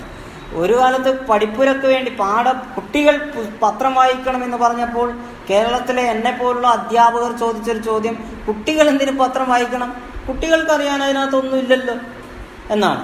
അപ്പോഴാണ് അങ്ങനെയാണ് കേരളത്തിൽ ഞങ്ങൾ ഞങ്ങൾ ദീർഘമായ ചെറുത്തുനിൽപ്പുകൾ കലഹങ്ങൾ അഴിച്ചുവിട്ടിട്ടാണ് ഇന്ന് നമ്മൾ കാണുന്ന പല പത്രങ്ങളിലും അവരൊരു കുഞ്ഞു പത്രം കുട്ടികൾക്ക് വേണ്ടി തയ്യാറാക്കുന്നത്. ഇതിൽ അസ്വസ്ഥരായ അധ്യാപകരുടെ വലിയൊരു തലമുറ ഒരു തലമുറയുടെ ചോദ്യം ചെയ്യലിന്റെ ഉൽപ്പന്നമാണത്. നിങ്ങൾ നിങ്ങൾ പഠിക്കുന്ന പാഠപുസ്തകങ്ങൾ ആ നിലയിലേക്ക് മാറിയിട്ടില്ല. ഇവിടെയുള്ള ബഹുജൻ രാഷ്ട്രീയത്തിന്റെയും ദളിത് രാഷ്ട്രീയത്തിന്റെയും ആദിവാസി ചെറുത്തുനിൽപ്പുകളുടെയും പരിസ്ഥിതി സംരക്ഷണ ശ്രമങ്ങളുടെയും തെളിവുകളായി നമ്മുടെ പുതിയ തലമുറയുടെ മുന്നിൽ അത് എത്തിക്കുന്നതിൽ നമ്മൾ ഒരു പരാജയമാണ്. അതാണ് ശബരിമല ഇഷ്യൂ യുടെ അനുബന്ധിച്ച് പുറത്തു വന്ന ഈ സ്ത്രീകൾ നമ്മുടെ സഹോദരിമാർ ഇറങ്ങിയിട്ട് കയറില്ല. ഞങ്ങൾ ശബരിമലക്ക് കയറില്ല എന്ന് പറഞ്ഞതിന്റെ രാഷ്ട്രീയം അതാണ്. ആത്മാഭിമാനം ഉണ്ടാകേണ്ടത് ഒരു സ്ത്രീ എന്ന നിലയിൽ ഒരു കീഴാളൻ എന്ന നിലയിൽ ഒരു മുസ്ലിം എന്ന നിലയിൽ ഒരു ക്രിസ്ത്യൻ എന്ന നിലയിൽ അവരുടെ ചെറുത്തുനിൽപ്പുകളെ അടയാളപ്പെടുത്താത്ത പാഠപുസ്തകങ്ങൾ. ഈ പാഠപുസ്തകങ്ങൾ കീഴാള വിരുദ്ധമായ പാഠപുസ്തകങ്ങൾ. എല്ലാ എല്ലാ യൂണിവേഴ്സിറ്റികളും ദളിത് സ്റ്റഡീസ് ഫാക്കൽറ്റി ഉണ്ട് ഇല്ലേ? ഇപ്പൊ കണ്ണൂർ യൂണിവേഴ്സിറ്റിയിലുണ്ട് അതങ്ങനെ വന്നെങ്കിൽ പോലും നമ്മുടെ അടിത്തട്ടിലെ ഒന്ന് മുതൽ പന്ത്രണ്ട് വരെയുള്ള പാഠപുസ്തകങ്ങൾക്കകത്ത് ഇത്തരം നീക്കങ്ങളൊന്നും ഉണ്ടായിട്ടില്ല എന്ന് പറഞ്ഞിട്ട് ഞാനൊരിക്കലും മാധ്യമത്തിൽ ലേഖനം എഴുതി. എന്തിനാണ് നിങ്ങൾ ഇങ്ങനെ ഇതിനെ അകറ്റി നിർത്തുന്നത്? ഇതൊരു തരം അയിത്തമല്ലേ? എന്ന് ചോദിച്ചിട്ട് ഒരു കവർ സ്റ്റോറി എഴുതി. ഞാനും പി രാമനും കൂടി. കവി. എന്നിട്ട് കുറേ കോളുകൾ എനിക്ക് കിട്ടി. അവർ പറയുന്നത് ഈ മാധ്യമത്തിന്റെ കവർ സ്റ്റോറി ആയിട്ടാണ് അത് വന്നത്. ഞാൻ അവർ പറയുന്നത് ഇത്തരം നീക്കങ്ങളെ പാരിസ്ഥിതികമായ കർത്തൃത്വങ്ങളെ. ഇപ്പൊ ചാലിയാർ സമരത്തിൽ മരിച്ചത് ഒരു ഒരു മേധാ പട്കറിന്റെ കമ്മ്യൂണിറ്റി അല്ലാന്നേ. അവരിതെന്തെങ്കിലും അറിഞ്ഞോ? അവിടെ ഒരു ബഹുജൻ ഒരു മുസ്ലിം നേതാവാണ് ക്യാൻസർ വന്ന് സമരമുഖത്ത് മരിച്ചതെന്ന് ഞാൻ ഇതേ വേദിയിൽ പറഞ്ഞിട്ടുണ്ട്. ആ മനുഷ്യൻ ഇല്ലാതാവുകയും പിന്നെ പ്ലാച്ചിമട സമരനായിക ഇല്ലാതാവുകയും മുത്തങ്ങ സമരനായിക ഇല്ലാതാവുകയും ചെയ്യുന്ന പാഠപുസ്തകങ്ങൾ എന്താണ് കുട്ടികളെ പഠിപ്പിക്കുന്നത്? ഈ ഒരു അന്വേഷണം അതെങ്ങനെ ഉണ്ടാവണമെന്ന് ചോദിച്ചാൽ നിങ്ങളിനി ഇത്തരം നയരൂപീകരണത്തിന്റെ മേഖലകളിലേക്ക് എത്തുമ്പോൾ ഇപ്പൊ ഞങ്ങളൊക്കെ ഞാനൊരു എസ് ആർ ജിയിൽ ഉണ്ടായ ഒരാളാണ് സ്റ്റേറ്റ് റിസോഴ്സ് ഗ്രൂപ്പിലുണ്ടായ ഒരാളാണ്. അന്ന് ഞാൻ പറഞ്ഞിരുന്നു ഞങ്ങളിലൊക്കെ പറഞ്ഞിരുന്നു ഇത് വലിയ അപകടത്തിലേക്കാണ് പോകുന്നത്. ഒരു പാഠപുസ്തകം ഉണ്ടാകുമ്പോൾ ആദിവാസി കുഞ്ഞിന് ഇതെന്റെ പാഠപുസ്തകമാണ് എന്ന് തോന്നണം. ആ ഊവീശപ്പില്ലെ കാച്ചിയ പാലീത തൂവെള്ളിക്കിണ്ണത്തിൽ തേൻ കുഴമ്പും എന്ന് പറയുമ്പോൾ ഇത് ഈ കുഞ്ഞിന് എന്ത് തൂവെള്ളിക്കിണ്ണമാണ് നമ്മുടെ ഏഹ്, പേരാവൂരിലെയും വയനാട്ടിലെയും കുട്ടികൾക്ക്. അവർക്ക് നല്ല വെള്ളം പോലുമില്ല. അപ്പൊ അവരുടെ ജീവിതവുമായി ഒട്ടും അടുത്തു നിൽക്കാത്ത കാര്യങ്ങളാണ് നമ്മുടെ അധ്യാപകർക്ക് പഠിപ്പിക്കേണ്ടി വരുന്നത്. ഇത് നിസ്സാരമായ കാര്യമല്ല. അത് അത് വരണം. പാരിസ്ഥിതികമായിട്ടും അത്തരം പാഠങ്ങൾ ഉണ്ടാക്കാൻ നമുക്ക് കഴിയണം. പരിസ്ഥിതി പ്രസ്ഥാനത്തോടും കമ്മ്യൂണിസ്റ്റ് പ്രസ്ഥാനത്തോടും ചോദിച്ച ചോദ്യം തന്നെ. ഗാന്ധിയൻ ചിന്താ പദ്ധതികളോടും രാഷ്ട്രീയത്തോടും ചോദിച്ച ചോദ്യങ്ങൾ തന്നെ. നമ്മൾ ആവർത്തിച്ച് പരിസ്ഥിതി പ്രസ്ഥാനങ്ങളോടും ചോദിക്കേണ്ടി വരുന്നു. പരിസ്ഥിതി പ്രസ്ഥാനങ്ങൾ പലപ്പോഴും വളരെ കാൽപ്പനികമായ ഒരു ഉള്ളടക്കമാണ് അതിനുള്ളത്. അല്ലെങ്കിൽ അതിന്റെ നേതൃ സങ്കല്പങ്ങളിൽ ആശയ രൂപീകരണ യന്ത്രങ്ങളിൽ അതിന്റെ നേതൃത്വം അതിന്റെ റിമോട്ട് പലപ്പോഴും ഇവരുടെ കയ്യിലായിരുന്നു എന്നുള്ളതാണ് ആ പ്രസ്ഥാനത്തിന്റെ ഒരു ദുരന്തം. പക്ഷെ ഇപ്പോൾ ഇതിനക ഇപ്പം കേരളത്തിനകത്ത് നടന്നു വരുന്ന സമരങ്ങളെ കീഴാളമായ വിലയിരുത്തൽ പദ്ധതികൾക്ക് വിലയിരുത്താൻ കഴിയുന്ന ഒരു വിഭാഗം ഉയർന്നു വന്നിട്ടുണ്ട്. ദളിത് ബഹുജൻ സമുദായങ്ങളിൽ നിന്ന്. അതുകൊണ്ട് ഇപ്പോഴങ്ങനെ വളരെ പെട്ടെന്ന് അതിനെ ഹൈജാക്ക് ചെയ്യാനോ എൻകാഷ് ചെയ്യാനോ അവർക്ക് പറ്റുന്നില്ല എന്നുള്ളതാണ്. അച്ഛനൊക്കെ ആ രീതിയിൽ ഒരുപാട് സമ്മർദ്ദങ്ങൾ അനുഭവിച്ച അനുഭവിച്ചിട്ടുണ്ട്. കാരണം ഒരു ഉദാഹരണം ഞാൻ പറയാം. കഴിഞ്ഞ ആഴ്ച കണ്ണൂർ യൂണിവേഴ്സിറ്റിയിൽ ഒരു സെമിനാർ നടന്നു. ആ സെമിനാറിൽ കൈപ്പാട് കൃഷി എന്ന് പറയുന്ന ഒരു മേഖല ഉൾപ്പെടുത്തി. കൈപ്പാട് കൃഷി കേട്ടിട്ടുണ്ടോ? കൈപ്പാട് എന്ന് പറഞ്ഞാൽ കടലിൽ കായൽ കടൽ കായലിനോട് ചേരുന്ന ഇടങ്ങളിൽ വലിയ ചതുപ്പ് എക്കൽ. എക്കൽ എന്ന് പറഞ്ഞാൽ അറിയോ? ചേർ ചളി. ചളിയല്ല കുഴമ്പ് രൂപത്തിലുള്ളൊരു ദ്രാവകം എന്നാണ് അതിനെ ഞാൻ അന്നാണെന്ന് വിശദീകരിച്ചത്? ഇവർ വളരെ ചെളി കൊണ്ടിടുന്നു എന്നിട്ട് അതിന്റെ മേലെ നടുന്നു എന്നൊക്കെ പറഞ്ഞിട്ട് എന്ത് നടന്നു ഇവർ ഇതെന്താ സാധനം എന്നറിയാമോ? ലോകത്തിനൊരു വെറ്റ്ലാൻഡ് ഹിസ്റ്ററി ഉണ്ട് ഒരു ചതുപ്പിന്റെ ചരിത്രമുണ്ട് ലോകത്തെമ്പാടും. ഇത് പുഴ കൊണ്ടിടും. കടൽ പുഴക്ക് കൈമാറും. ഇതൊരു പ്രകൃതി പ്രതിഭാസമാണ്. അന്ന് അപ്പോൾ ഒരു ഒക്ടോബർ മാസം അല്ല അവിടെ ഒരു കക്ഷി ഒരു ഡോക്ടറേറ്റ് കിട്ടിയ ഒരാൾ പറഞ്ഞതാണ് ഈ വിനീത മേനോൻ അടക്കമുള്ള ആന്ത്രോപോളജിസ്റ്റുകളും ഇത് ആവർത്തിച്ച് പറഞ്ഞു എന്നുള്ളതാണ് അതിന്റെ ഏറ്റവും വലിയ ദുരന്തം. അതായത് ഇവർ കൈപ്പാട് കൃഷിയെ വിശദീകരിക്കുകയാണ്. അതായത് മെയ് ഏപ്രിൽ മാസം പകുതിയോടുകൂടി വിത്ത് വെള്ളത്തിൽ മുക്കുന്നു. എന്നിട്ട് അത് മുള വരുന്നു. അതെടുത്തിട്ട് ഇങ്ങനെ ചെളിയിൽ പുഴയോട് ചേർന്ന ചതുപ്പുകളിൽ പൊറ്റ കൂട്ടി അതിലിടുന്നു എന്നൊക്കെ പറഞ്ഞിട്ട്. ഇതിന്റെ പ്രക്രിയ മുഴുവൻ ചോർന്നു പോവുകയാണ്. ഞാൻ പറഞ്ഞ അങ്ങനെയൊന്നും അല്ല. കൈപ്പാട് കൃഷിയിൽ കൃഷിക്ക് പോയ ഒരാളാണ് ഞാൻ എന്റെ അച്ഛനോടൊപ്പം എന്റെ അമ്മയോടൊപ്പം. എന്റെ കൂട്ടുകാരി അയൽപക്കത്തുള്ള സഫിയയും ഞാനും കൂടി കാലിപ്പറിക്കാൻ പോയിട്ടുണ്ട് ലീവ് എടുത്തിട്ട്. അച്ഛന്റെയും അമ്മയുടെയും കൂടെ ഈ മുസ്ലിം പെൺകുട്ടി അവളിപ്പോൾ മുത്തശ്ശിയായി ഞങ്ങൾ ഒന്നിച്ച് കാലിപ്പറിച്ചിട്ടുണ്ട് ഈ ചതുപ്പിൽ. എന്നെ അച്ഛൻ അമ്മയും കൈപ്പാട്ടിൽ പോകുമ്പോൾ എന്നെ മുല മുലയൂട്ടാൻ വേണ്ടി ഏൽപ്പിച്ചത് എന്റെ അടുത്ത വീട്ടിലെ ആയിസ്തയാണ്. ആയിസ്തയുടെ മുല കുടിച്ചാണ്. ഇത് ബഷീർ പറയുന്നതിന് മുമ്പേ നമ്മളിത് അനുഭവിച്ചാന്നേ. മുല കുടിച്ചാണ് ഞാൻ വളർന്നത്. എന്റെ അമ്മയുടെ മുല കുടിച്ച് മാത്രമല്ല ഞാൻ വളർന്നത്. എന്റെ അമ്മ വയലിൽ പോയിട്ട് വരുമ്പോൾ രാത്രി ഒമ്പത് ഒമ്പതര ആവും. അതുവരെ ഈ കുഞ്ഞ് നിലവിളിക്കും ആയിസ്തയാണ് മുല. എനിക്കും കരീമിനും ഒന്നിച്ചാണ്. ഇടത് മുല കരീമിനും വലത് മുല ആനന്ദനുമാണ്. ഇങ്ങനെയാണ് ഞാൻ വളർന്നത്. ഈ ഇത് ഈ കൈപ്പാട് കൃഷിയിൽ ഞങ്ങൾ ഒന്നിച്ച് പോയിട്ടുണ്ട്. കരീമിന്റെ പെങ്ങളാണ് സഫിയ. ഞങ്ങൾ ഒന്നിച്ച് കാലിപ്പറിച്ച് ഈ ഈ ചതുപ്പ് എന്ന് പറഞ്ഞാൽ നിങ്ങൾക്ക് സങ്കല്പിക്കാൻ കഴിയുമെന്നറിയില്ല ഈ വെറ്റ് ഇത് ഇത് ഈ- കൊഴുപ്പാണത്. ഒരുതരം ദ്രാവകമാണ്. അതായത് ഈ സമൃദ്ധമായ എക്കലിന്റെ ഇത് പുഴ പുഴയ്ക്ക് കടൽ കൈമാറും. പുഴ അതെടുത്ത് ഇങ്ങനെ പോയിട്ട് പുഴയുടെ മടക്കുകളിൽ എവിടെയെങ്കിലും നിക്ഷേപിക്കും. എവിടെയാണോ തട്ടി നിൽക്കുന്നത് അവിടെ അങ്ങ് നിൽക്കും ഈ ദ്രാവകം. അങ്ങനെ നിൽക്കും. ഈ ചുഴിയിൽ പെട്ടിട്ട് അവിടെ നിൽക്കും. ചിലപ്പോൾ പുഴയുടെ നടുക്കായിരിക്കും. അതാണ് അയലൻഡായിട്ട് വരുന്നത് ദ്വീപായിട്ട് വരുന്നത്. പിന്നെ ചിലപ്പം ഇവർ പറഞ്ഞതുപോലെ കരവയലിനോട് ചേർന്ന് പുഴയുടെ തീരത്ത് ഇത് നിക്ഷേപിക്കും. അതുപോലെ അത് എടുത്തു പോവുകയും ചെയ്യും. അതാണ് നിലനിർത്തണമെന്നൊന്നുമില്ല. അപ്പൊ ഈ പുലയര് ഉത്തര മലബാറിലെ പുലയരായ കർഷകർ കർഷകർ എന്ന് പറഞ്ഞുകൂടാ അവരടിമകളാണ് അഗ്രസ്റ്റിക് സ്ലേവ്സ് എന്നാണ് അവർക്ക് ആന്ത്രോപോളജിസ്റ്റുകളും സോഷ്യോളജിസ്റ്റുകളും കൊടുത്ത പേര്. കാർഷിക അടിമകളാണ്. അവർ ഈ ചതുപ്പ് ഇങ്ങനെ നോക്കി നിൽക്കുകയാണ്. അവിടെ ആ ചതുപ്പ് ഉറക്കുന്നുണ്ടോ? നിലനിൽക്കുന്നുണ്ടോ? എന്ന് നോക്കും. അത് നോക്കാൻ വേണ്ടി അവർ പോകും. പിന്നെ ഈ പുഴയിൽ നിന്ന് ഈ ചേറ് കുത്തിയെടുത്തിട്ട് ചേറ് കുത്തുക എന്നൊക്കെ പറയുന്ന ഇവർ ചേറ് കൈ കൊണ്ട് എടുത്ത് ഇങ്ങനെ ഇട്ടു നിൽക്കും. മുങ്ങി കുത്തുകയാണ് ചെയ്യുക. മുങ്ങിയിട്ട് ചേറ് ഇങ്ങനെ കൈകൊണ്ട് കുത്തിയെടുത്തിട്ട് ഉറച്ച ചേറ് നെഞ്ചോട് ചേർത്ത് പുരുഷ കർഷകർ ഇങ്ങനെ മേലോട്ടിടുകയാണ് അത് തന്നെ സ്ത്രീയും ചെയ്യും. ഇത് ഉറപ്പിച്ച് കഴിഞ്ഞ് കഴിഞ്ഞ് ഈ ചതുരക്കോട്ട പോലുള്ള മാംഗ്രോ അസോസിയേറ്റ്സ് ആയിട്ടുള്ള കൂട്ടാളികൾ കണ്ടൽ കൂട്ടാളികൾ എന്ന് പറയുന്ന പുൽവർഗങ്ങളുണ്ട്. ചതുരക്കോട്ട അച്ഛന്റെ ഒരു പുസ്തകമുണ്ട് കണ്ടൽ ഇനങ്ങൾ അതിലത് പറയുന്നുണ്ട്. ഇതിങ്ങനെ വെച്ച് പിടിപ്പിക്കും. എന്നിട്ട് ഭൂമി ഉണ്ടാക്കുകയാണ് ചെയ്യുന്നത്. കാഞ്ചകളെ പറയുന്ന ഒരു കാര്യമുണ്ട്. അദ്ദേഹത്തിന്റെ ഒരു മലയാളത്തിൽ ഇറങ്ങിയ ഒരു പുസ്തകം തിരിയുന്ന കലവും ഉഴുതിട്ട നിലവും എന്ന് പറഞ്ഞിട്ടൊരു വലിയ പുസ്തകം ഡി സി ഇറക്കിയത്. നമ്മളതൊന്നും ചർച്ച ചെയ്തിട്ടേ ഇല്ല. കാരണം അതിൽ മുഴുവൻ ഈ കാർഷിക കർഷ ഇവർ പറയുന്ന പോലെ മാസനാവോ ഉക്കോവൊക്കെ അങ്ങനെ കേട്ടിട്ടില്ലേ? കേട്ടിട്ടില്ല. മാസനാവോ ഒക്കെ കുറിച്ച് കേട്ടിട്ടില്ല. ഒറ്റ വൈക്കോൽ വിപ്ലവം എന്ന് പറഞ്ഞ വൺ സ്ട്രോ റവല്യൂഷൻ എന്ന് പറഞ്ഞൊരു പുസ്തകമുണ്ട്. കേട്ടിട്ടില്ല. ഒറ്റ വൈക്കോൽ വിപ്ലവം എന്ന് പറഞ്ഞൊരു ക്ലാസിക് ആയിട്ടുള്ള പുസ്തകമുണ്ട്. സൈലന്റ് സ്പ്രിംഗ് എന്ന് പറഞ്ഞ പുസ്തകം കേട്ടിട്ടുണ്ടോ? അതുപോലെ ഒരു പുസ്തകമാണ് ജൈവ കൃഷിയുടെ ബൈബിൾ എന്നാണ് അത് അറിയപ്പെടുന്നത്. കൃഷി അങ്ങനെ സ്വാഭാവികമായി ഉണ്ടായ ഒരു കാര്യമല്ല. ഞാൻ പറയുന്നത് നിങ്ങൾക്ക് മനസ്സിലാകുന്നില്ല? കൃഷി അങ്ങനെ സ്വാഭാവികമായി ഉണ്ടായ ഒരു കാര്യമല്ല. കൃഷി ചെയ്തുണ്ടാക്കുന്നതാണ് ഒരു ശാസ്ത്രമാണ് കണ്ടുപിടുത്തമാണെന്നാണ് കാഞ്ചാലയ പറയുന്നത്. അതായത് ഭൂമി ഉള്ള സ്ഥലത്ത് പോയി കൃഷി ചെയ്യുന്നു. അങ്ങനെയല്ല.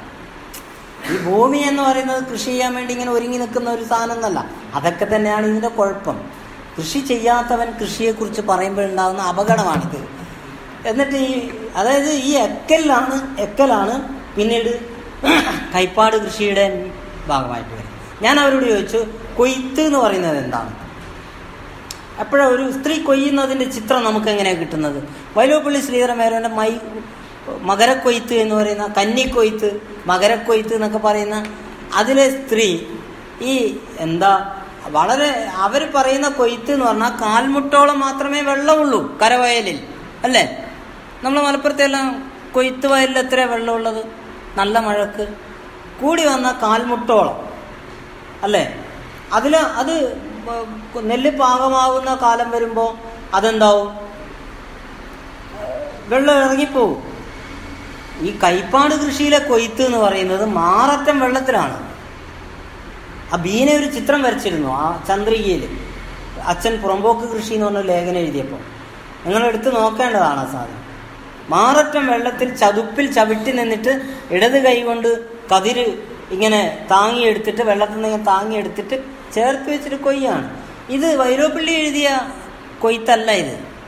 വൈലോപ്പള്ളി കണ്ണീർ പാടം എന്ന് പറയുന്നത്. ഞാനിത് പറയാൻ കാരണം നമ്മുടെ പാടങ്ങളിൽ വൈലോപ്പിള്ളിയേ ഉള്ളൂ. അതാണ് അതിന്റെ പ്രശ്നം. അദ്ദേഹം ഒരു ജന്മിയായിരുന്നല്ലോ. അതുകൊണ്ടല്ലോ കുടിയൊഴിക്കൽ എന്ന് പറയുന്ന കുടിയൊഴിപ്പിക്കൽ എന്ന് പറയുന്ന കവിതയിൽ കവിതയിൽ അയാൾ വേദനിക്കുന്നത് അതുകൊണ്ടാണ്. അയാൾക്കൊരു അടിയാള പെണ്ണിനോട് സ്നേഹം തോന്നുന്നതാണ് കുടിയൊഴിപ്പിക്കൽ എന്ന് പറയുന്ന കാവ്യത്തിന്റെ പ്രമേയം. ഇത് സരി നീ ചെരിച്ചേറ്റിപ്പോകെ മൃദുരോമചാരുവാം കണങ്കാൽ കണ്ട് എനിക്ക് പാപം തോന്നി എന്ന് പറയുന്ന കവിയാണ് വൈലോപ്പള്ളി. വൈലോപ്പള്ളി മഹ- മഹാനായ കവി തന്നെയാണ്. ഒരു തർക്കമില്ല കാരണം ആ കാലത്ത് ഇത്തരം പ്രമേയങ്ങൾ ഇതിലേക്ക് കൊണ്ടുവന്നു എന്നുള്ളത് വലിയ നേട്ടം തന്നെയാണ്. പക്ഷേ മറിച്ച് ഇത്തരം അനുഭവങ്ങൾ ഈ കരവയൽ എന്ന് പറയുന്ന വയലിൽ നിന്ന് വ്യത്യസ്തമാണ് ഈ എക്കലിലെ ഈ ചതുപ്പിലെ കൊയ്ത്തും വിതയും. ഈ ചതുപ്പിൽ നിന്നാൽ അങ്ങനെ തന്നെ താന്നു പോകും. ചതു ചതുപ്പാണ്. നമ്മൾ സിനിമകളിലൊക്കെ കണ്ടിട്ടില്ലേ? ഈ വിദേശ സിനിമകളിലൊക്കെ ഈ ചതുപ്പിൽ അങ്ങനെ തന്നെ മനുഷ്യൻ അവസാനം ഈ വിരൽ മാത്രം കാണും. ഇത് ഏഴോത്തുണ്ടെന്നേ എത്രയോ മനുഷ്യർ അതിനകത്ത് മരിച്ചു പോയിട്ടുണ്ട്. കാരണം ഇവർ മരിച്ചാൽ ആരും അന്വേഷിക്കൊന്നുമില്ല. എത്രയോ പുലയരായ കർഷകർ പുലയ അടിമ കർഷകർ ഇതിനകത്ത് താന്നു പോയിട്ടുണ്ട്. ഞാൻ അച്ഛനോട് ഒരിക്കൽ ചോദിച്ചിരുന്നു അച്ഛൻ എന്താണ് ഈ ഇങ്ങനെ കുമിള വരുന്നത് ചെളിയിൽ നിന്ന്? അപ്പോൾ പറഞ്ഞു അതിനകത്ത് വീണ് മരിച്ചു പോയവർ ശ്വാസം കഴിക്കുന്നതാണ്. എന്നോട് അന്ന് അച്ഛൻ പറഞ്ഞിട്ട് ചിരിയും ചിരിച്ചു. ആ ചിരി എനിക്ക് മനസ്സിലായത് ഈ അമ്പതാമത്തെ വയസ്സിലാണ്. അന്ന് എനിക്ക് മനസ്സിലായിട്ടില്ല. നിങ്ങൾ നോക്ക്. ഞാൻ കുട്ടിക്കാലത്ത് അച്ഛന്റെ എന്റെ ഒരു പണി അച്ഛന് പണിയെടുക്കുന്നിടത്ത് അച്ഛനും അമ്മക്കും വെള്ളം ചോറ് കൊണ്ട് കൊടുക്കലാണ്. അങ്ങനെ കൊണ്ടു കൊടുത്തപ്പോൾ ഇതിൽ ഇങ്ങനെ കുമിളി ഇങ്ങനെ വരുന്നു കൈപ്പാട്ട്. അപ്പം ഞാൻ ചോദിച്ചു ഇതെന്താണ്? അപ്പം അച്ഛൻ പറഞ്ഞൊരു തമാശയാണ്. അച്ഛൻ മനസ്സിലായിട്ടുണ്ടാവും എന്നെങ്കിലും ഇവന് ഇത് ബോധ്യം വരും. അപ്പം വെറ്റ്ലാൻഡ് ഹിസ്റ്ററി പിന്നീട് ലോകത്തെമ്പാടും ഉണ്ടായിട്ടുള്ള വെറ്റ്ലാൻഡ് ഹിസ്റ്ററിയും അതിൽ ചരി പിന്നെ അതിന്റെ കൃഷിയും അതിന്റെ പ്രക്രിയാഘട്ടങ്ങളും ഒക്കെ മനസ്സിലാക്കിയപ്പോഴാണ് ഈ മനുഷ്യർ അതായത് സ്വാതന്ത്ര്യപൂർവ കാലത്ത് പതിമൂന്ന് അടിമകളെ കൊല്ലാം. ജന്മിക്ക് കൊല്ലാം.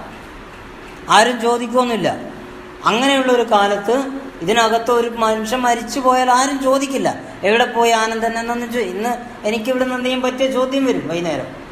കമാലിനെ വിളിച്ച് ചോദിക്കും വൈഫ് ചോദിക്കും രാവിലെ വന്നല്ലോ എക്സിക്യൂട്ടീവിന് എവിടെ? എന്ന് ചോദിക്കും. ഇതുവരെ വന്നില്ലല്ലോ എന്ന് പറയും. അന്ന് അങ്ങനെയൊന്നുമില്ല. അന്ന് മാട് മറിക്കാൻ പോയാൽ അങ്ങനെ പറയാം. മാട് മറിച്ചുണ്ടാക്കുക. ഭൂമി കാഞ്ചകളെ പറയുന്നത് ഭൂമി സ്വയം കീഴാളൻ ഉണ്ടാക്കുക എന്നിട്ടാണ് കൃഷി ചെയ്യുന്നത്. അല്ലാതെ ജന്മിയുടെ ഭൂമി ഇവന് കൃഷി ചെയ്യാൻ കൊടുത്തിട്ടൊന്നുമില്ല. വെറുതെ പറയുന്നതാണത്. കൈപ്പാട് കൃഷിയെ സംബന്ധിച്ചിടത്തോളം ഭൂമി ഉള്ള കടൽ കൊണ്ടിടുന്ന ഈ ചതുപ്പിനെ അറ്റ ആഴമില്ല ആഴമറിയാത്ത ചതുപ്പിൽ നിന്ന് ഈ മനുഷ്യൻ കുത്തിയെടുത്തിട്ട് ഉണ്ടാക്കിയ ഭൂമിയിൽ വളരെ അപകടകരമായൊരു തൊഴിലിടമാണത്. ഇത് ആച്ചു നോക്കിയിട്ടാണ്. നമ്മുടെ ഭാഷയിൽ അങ്ങനെ പറയാം.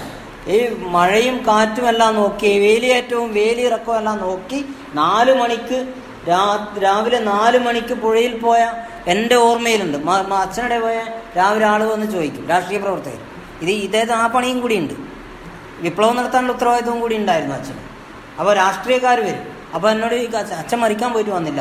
മറിക്കാൻ പോയിട്ട് വരുന്ന വന്നില്ല എന്ന് പറഞ്ഞാൽ ഈ മാട് മറിച്ചുണ്ടാക്കിയിട്ട് അതിന് പുറമ്പോക്ക് എന്നാണ് പറയുന്നത്. പുറമ്പോക്ക് കൃഷിയാണ്. അല്ലാതെ ബാബു കാമ്പർത്ത് പറയുന്ന കൈപ്പാട് കൃഷിയിൽ ബാബുവേട്ടനൊന്നുണ്ടായിരുന്നു നിങ്ങൾക്കറിയില്ലേ ഡോക്യുമെന്ററി കൈപ്പാട് എന്ന് പറഞ്ഞ ഡോക്യുമെന്ററി ഇപ്പം നിങ്ങൾ പഠിച്ചിട്ടുണ്ടാവും ഒരു പക്ഷേ ഡിഗ്രിക്കാരിലാണെങ്കിലും. പ്ലസ് ടുവിൽ പഠിക്കാനുണ്ട്. അതെങ്ങനെയാണ് പഠിപ്പിക്കുന്നതെന്നൊക്കെ ഒരു ടീച്ചർ എന്നോട് പറഞ്ഞത് എന്താണത് കഷ്ടം? മലപ്പുറത്ത് തന്നെ പറഞ്ഞത്. പ്രൊഫസർ രവി രവി മാഷിന്റെ കറുപ്പ് ചുവപ്പ് പച്ച എന്ന് പറഞ്ഞ പുസ്തകം എഡിറ്റ് ചെയ്ത് എന്റെ കൂടെ എഡിറ്റ് ചെയ്ത് രവി മാഷിന്റെ ഭാര്യ സിന്ധു എന്നോട് ഞാൻ ഒരിക്കൽ ചോദിച്ചു ഇതെങ്ങനെയാണ് പഠിപ്പിക്കുന്നത്? പറഞ്ഞു, അതൊന്നും പറയണ്ട എന്ന് പക്ഷേ വളരെ കഷ്ടമാണ്. കാരണം അങ്ങനെ ഒരു ടെക്സ്റ്റാണത്. അതൊന്നുമല്ല കൈപ്പാട് കൃഷി. ഇതാണ് കൈപ്പാട് കൃഷി. ഇപ്പം ഈ ചതുപ്പിൽ ഇത് നിലവിൽ അതിന്റെ ഒരുപാട് പ്രോസസ്സെല്ലാം മാറ്റി ഇതെന്തോ വളരെ സുരക്ഷിതമായി നടക്കുന്ന ഒരു പരിപാടിയാണെന്ന നിലയിലാണ് കൈപ്പാട് കൃഷിയെ അവതരിപ്പിക്കുന്നത്. ഇത് പരിസ്ഥിതി രാഷ്ട്ര പരിസ്ഥിതിയെയും ഇക്കോ പിന്നെ ആഗ്രോ അല്ലെങ്കിൽ കാർഷിക പാരിസ്ഥിതിക വ്യൂഹം എന്ന നിലയിൽ നമ്മുടെ കൃഷിയെ കാണുന്നത് ഒരു പുറംകാഴ്ചയാണ്. ഈ പുറംകാഴ്ച പുറത്തുള്ള ഒരാൾ ഇത് നോക്കുമ്പോൾ ഇങ്ങനെയാണ് തോന്നുക. അതിലെന്താ? അപ്പോൾ നമ്മളെ പോലുള്ള ആൾക്കാർ ഈ ചാലിയാറിന് വേണ്ടി മരിച്ച മനുഷ്യനാണ് പുഴയെക്കുറിച്ച് അവരെ പിന്മുറക്കാരായിരുന്നു പറയേണ്ടിയിരുന്നത്. അവരുടെ ടെക്സ്റ്റുകളാണ് പാഠപുസ്തകത്തിൽ വരേണ്ടത്. എങ്ങനെയാണ് കൈപ്പാട് കൃഷി എന്ന് പറഞ്ഞാൽ എന്താണ്? അതെങ്ങനെയാണ് ഇല്ലാതായി പോയത് ഇത് ഇല്ലാതായി പോയതിന്റെ കാരണം എന്താണെന്ന് വെച്ചാൽ പിന്നീട് വന്ന അത് കമ്മ്യൂണിറ്റി റിസർവ് ചെയ്യാതെ കൺസർവ് ചെയ്യാതെ കമ്മ്യൂണിറ്റിയെ അതിന്റെ ജ്ഞാനം. എന്നോടൊന്ന് ഞാൻ Kaipad farming a social profile എന്ന് പറയുന്നൊരു പേപ്പറാണ്. ഞാനതിപ്പോൾ എഴുതിക്കൊണ്ടിരിക്കുകയാണ്. ഇന്ന് നിങ്ങളുടെ മാറ്റി എഴുതിക്കൊണ്ടിരിക്കുകയാണ്. നിങ്ങൾ ഇവിടത്തേക്ക് വരുന്നതുകൊണ്ടാണ് അത് ഇന്ന് പൂർത്തിയാകാതിരിക്കുക അപ്പോൾ അത് പ്രസന്റ് ചെയ്യുമ്പോൾ ഞാൻ അവിടെ അതുമായി ബന്ധപ്പെട്ട് പി എച്ച് ഡി നേടിയ ഒന്ന് രണ്ട് പേരോട് ഞാൻ പറഞ്ഞു. അതിന്റെ ഒരു പ്രശ്നം എന്താണെന്ന് വെച്ചാൽ ഇതിങ്ങനെ ഒരു പുറം കാഴ്ചയായി വരുമ്പോൾ അതിന്റെ ഉള്ളടക്കത്തിന് അതിന്റെ ജ്ഞാനപരമായ പരിമിതി ജ്ഞാനത്തെ റദ്ദ് ചെയ്തുകൊണ്ട് അതൊരു സെക്കൻഡ് ഹാൻഡ് ആഖ്യാനമായിട്ട് വരും. ഒരു രണ്ടാം അതായത് ഒരു ഫസ്റ്റ് ഹാൻഡ് അല്ലാത്ത ഒരു കാര്യം വരും. ഞാനിപ്പോൾ ഖുറാൻ വായിച്ചാൽ എന്തായിരിക്കും അവസ്ഥ? എനിക്കത് അറിയില്ല. അതിന് അതിന്റെ എസൻസ് ചോർന്നു പോകും. അല്ലെ ഞാൻ എന്തെങ്കിലും അത്തരം ഒരു ഒരു കമ്മ്യൂണിറ്റി ജ്ഞാനത്തെ കൺ വിനിമയം ചെയ്യുന്നതിൽ ഞാൻ ഒരുമ്പെട്ടാൽ എന്ത് ചെയ്യും? അതിന്റെ സാധ്യത ഒരുപാട് ചോർന്നു പോകും. ഒരു വിവർത്തനം ഒരു തർജമ തന്നെയാണത്. അതാണ് കൈപ്പാട് കൃഷിയിൽ സംഭവിച്ചത്. ഒരു പുലയൻ പറയാത്തതിന്റെ പരിമിതി അതിനകത്തുണ്ട് എന്ന് ഞാൻ അന്ന് പറഞ്ഞു. അപ്പോൾ ഇത്തരം വിനീത മേനോനാണ് ഇതിനെക്കുറിച്ച് പറയുന്നത്. ആന്ത്രോപോളജിസ്റ്റ് ദിലീപ് എം മേനോന്റെ അനിയത്തിയാണ് മരുമകളാണ്. അവർ പറഞ്ഞു അതിന്റെ ഒരു വലിയ ദുരന്തം എന്താണെന്ന് വെച്ചാൽ കൈപ്പാട് കൃഷിയുമായി ബന്ധപ്പെട്ട് ഉണ്ടായ വലിയ വടക്കേ മലബാറിലെ ഒരു കീഴാള സമരരൂപമാണ് ഏഴോം സമരം. ഈ ഏഴോം സമരം ഇപ്പോൾ ചരിത്രത്തിലില്ല. അതിന് കാർ നടന്നു എന്നിവർ സമ്മതിക്കുന്നുണ്ട്. ആരാണ് അതിന് നേതൃത്വം കൊടുത്തതെന്ന് പറയുന്നില്ല. അപ്പം ഇത്തരം സമരങ്ങളെ ഇല്ലാതാവുകയാണ് ചെയ്യുന്നത്. അപ്പം ഇവിടെ നമ്മളെടുക്കുക അപ്പൊ നിങ്ങൾ ചോദിക്കും മാഷെ അപ്പം നമ്മൾ ഇനി മുതൽ പാരിസ്ഥിതികമായ ഒരു കാര്യത്തിലും നമ്മൾ ഇടപെടേണ്ടതില്ല. നമ്മൾ സ്വത്വപരമായ കാര്യങ്ങളെല്ലാം നോക്കി അങ്ങനെ സുഖമായി ജീവിച്ചാൽ മതി. അപ്പോ ഇത്തരം ഒരു ഒരു ദുരന്തം ഞാൻ പറയുന്നത് നീർത്തടമായിരുന്നാലും പിന്നെ ഉൾനാടൻ കുന്നുകളായാലും ചെങ്കൽ കുന്നുകളായാലും ഇപ്പം കഴിഞ്ഞ പ്രളയം ഞാൻ പറയണ്ടല്ലോ. ഭൂമിയുടെ ഞരമ്പുകളായ തോടുകളെ മുറിച്ചുകൊണ്ട് കോൺക്രീറ്റ് താഴ്ത്തി നമ്മൾ റിസോർട്ടുകൾ പണിതതാണ്. സിനിമയിൽ കാണുന്നത് പോലെ വലിയ റിസോർട്ടുകൾ അടിമറിഞ്ഞ് ഇടുക്കിയിൽ വീണത്. ഇനിയിപ്പോൾ നടക്കാൻ പോകും നിങ്ങൾ ചർച്ച വരികയാണെങ്കിൽ ഞാൻ പറയാം. ഇപ്പം നമ്മൾ ശ്രദ്ധിക്കേണ്ട ഒരു കാര്യം കേരളത്തിലെ അഞ്ഞൂറ്റി തൊണ്ണൂറ് കിലോമീറ്റർ വരുന്ന ഈ മേഖലയുണ്ട്. കടൽ തീര പരിസ്ഥിതി എന്ന് പറയും. അവിടെ ഒന്ന് ഇടുക്കിയിൽ നിന്ന് കല്ല് പൊളിച്ചു കൊണ്ടിടുകയാണ്. ലോകത്തെവിടെയും തിരമാലകളെ ചെറുക്കാൻ കൽഭിത്തികൾക്ക് കഴിഞ്ഞിട്ടില്ല എന്ന് നമുക്കറിയാം. എവിടെയില്ല. തിരമാലകളെ സുനാമി ചെറുക്കാൻ കൽഭിത്തികൾക്കാവില്ല. പിന്നെന്തിനാണ് നമ്മൾ ഈ കോടിക്കണക്കിന് രൂപ പൊളിച്ച് കല്ല് കൊണ്ടുപോയി തള്ളുന്നത് എന്ന ചോദ്യമാണ് നമ്മൾ ചോദിക്കേണ്ടത്. അപ്പോൾ സാധ്യമായ ഒന്ന് ഒരു ഗ്രീൻ ബെൽറ്റ് നിർമ്മിക്കുക. അതിന്റെ ഒരു ആലോചനയിലാണ് ഞങ്ങളൊക്കെ ഇപ്പോൾ ഉള്ളത്. അത്ര വിജയിക്കുമെന്നൊന്നും അറിയില്ല. പക്ഷെ അതിന്റെ ഒരു ജ്ഞാനപരമായ കാര്യം നമുക്കാണ്. തീരത്ത് ആരാ തീരത്ത് താമസിക്കുന്നത്. തീരത്ത് മനുഷ്യർ രാഷ്ട്രീയമായി ആരാണ്? തീരത്തെ മനുഷ്യർ സാമൂഹികമായി ആരാണ് എന്ന ചോദ്യമാണ് ചോദ്യം. ഞാനിതൊന്നും ഇങ്ങനെ ചിതറിയാണ് സംസാരിച്ചത്. എനിക്ക് നല്ല ബോധ്യമുണ്ട്. നിങ്ങൾ ഉയർത്തുന്ന ഇന്ത്യൻ പരിസ്ഥിതി പ്രസ്ഥാനം കേരളീയ പരിസ്ഥിതിയുമായി ബന്ധപ്പെട്ട് അത്തരമൊരു അനുഭവങ്ങളിൽ നിന്ന് വന്ന ഒരാളെന്ന നിലയിൽ നിങ്ങൾക്ക് എന്തെങ്കിലും എന്നോട് ചോദിക്കാനുണ്ടെങ്കിൽ ചോദിക്കാൻ ഞാൻ ഈ അപൂർണമായ പ്രഭാഷണം വെച്ച് നിർത്തുന്നു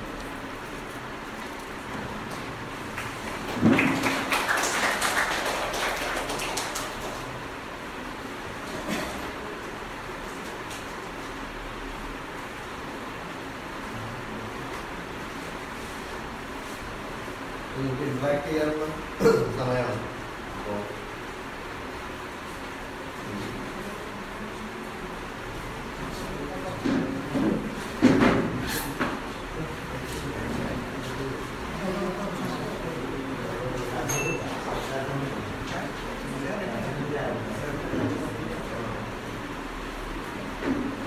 ഇതുവരെ ആ, സംസാരിച്ചത് കേരളത്തിലൊരു കേരളത്തിലെ ഒരു ഒരു പുതിയ രാഷ്ട്രീയം എന്നൊക്കെ പറയുന്നതിൽ വളരെ പ്രധാനപ്പെട്ട ഒന്നായിട്ട് നമ്മൾ കരുതുന്നതാണ് പരിസ്ഥിതിയുടെ രാഷ്ട്രീയം എന്ന് പറയുന്നത് അപ്പൊ സാധാരണ പരിസ്ഥിതിയുടെ രാഷ്ട്രീയത്തെ വളരെ കാൽപ്പനികമായിട്ടും ഒരു നഗരത്തിലിരിക്കുന്ന ആളുടെ ഗ്രാമത്തിലേക്കുള്ള നോട്ടമായിട്ടൊക്കെ കാണുന്ന ഒരു പരിസ്ഥിതി ഏഹ് അങ്ങനെയാണ് കേരളത്തിലെ പരിസ്ഥിതി രാഷ്ട്രീയത്തെ കുറിച്ചുള്ള ഭാവനകൾ പക്ഷെ ആ പരിസ്ഥിതി രാഷ്ട്രീയത്തിനകത്തുള്ള സമുദായത്തിന്റെ ചരിത്രം ആ സമുദായത്തിന്റെ വിജ്ഞാനത്തിന്റെ ചരിത്രം അതുപോലെ തന്നെ അത് മറച്ചു വെക്കപ്പെടുകയും പരിസ്ഥിതി രാഷ്ട്രീയം എന്ന് പറയുമ്പോൾ നമുക്കറിയാം പലപ്പോഴും ഇത് മറച്ചു വെച്ചിട്ട് കേവലം ഒരു പ്യൂരിറ്റി ശുദ്ധതന്റെ രാഷ്ട്രീയം മാത്രമായിട്ട് പറയുന്നു അപ്പം അതിന്റെ പ്രതിഫലങ്ങൾ ഉദാഹരണമായിട്ട് കേരളത്തിലെ ഏഹ്, കുമ്മന രാജശേഖരൻ എന്ന് പറയുന്ന ഒരു തീവ്ര ഹിന്ദുത്വ രാഷ്ട്രീയവാദി ഉണ്ടായി വരുന്നത്. പക്ഷെ അദ്ദേഹത്തിന്റെ വർഗീയമായിട്ടുള്ള മുമ്പുണ്ടായിരുന്ന ഇമേജ് മാറുന്നത് ആറന്മുളയിൽ നടന്നിട്ടുള്ള പരിസ്ഥിതി സമരത്തിലൂടെയാണ്. അപ്പൊ ഈ അർത്ഥത്തിൽ പരിസ്ഥിതി രാഷ്ട്രീയം ഈ അർത്ഥത്തിലൊരു ശുദ്ധതാവാദത്തിന്റെതല്ല അതിനപ്പുറമുള്ള പരിസ്ഥിതി രാഷ്ട്രീയത്തിന്റെ ഒരു ചരിത്രവും അതിന്റെ അനുഭവങ്ങളും ഇവിടെ പങ്കുവെക്കപ്പെട്ടത്. അപ്പോൾ നമ്മുടെ മണ്ണിന് പരിസ്ഥിതി രാഷ്ട്രീയത്തിന് ആ, അതിന്റെ സാമൂഹ്യ ഇടപെടലുകൾ രാഷ്ട്രീയ ഇടപെടലുകൾ എങ്ങനെയാണ് നമ്മുടെ ജോഗ്രഫി വരികയും രാഷ്ട്രീയവൽക്കരിക്കപ്പെടുന്നത് എന്നതിനെ കുറിച്ചിട്ടുള്ള കുറെ ആലോചനകൾ നമ്മുടെ പങ്കുവെച്ചത് തീർച്ചയായിട്ടും ഇതിൽ കൂടുതൽ വിശദാംശങ്ങൾ അറിയുകയും ചോദിക്കുകയും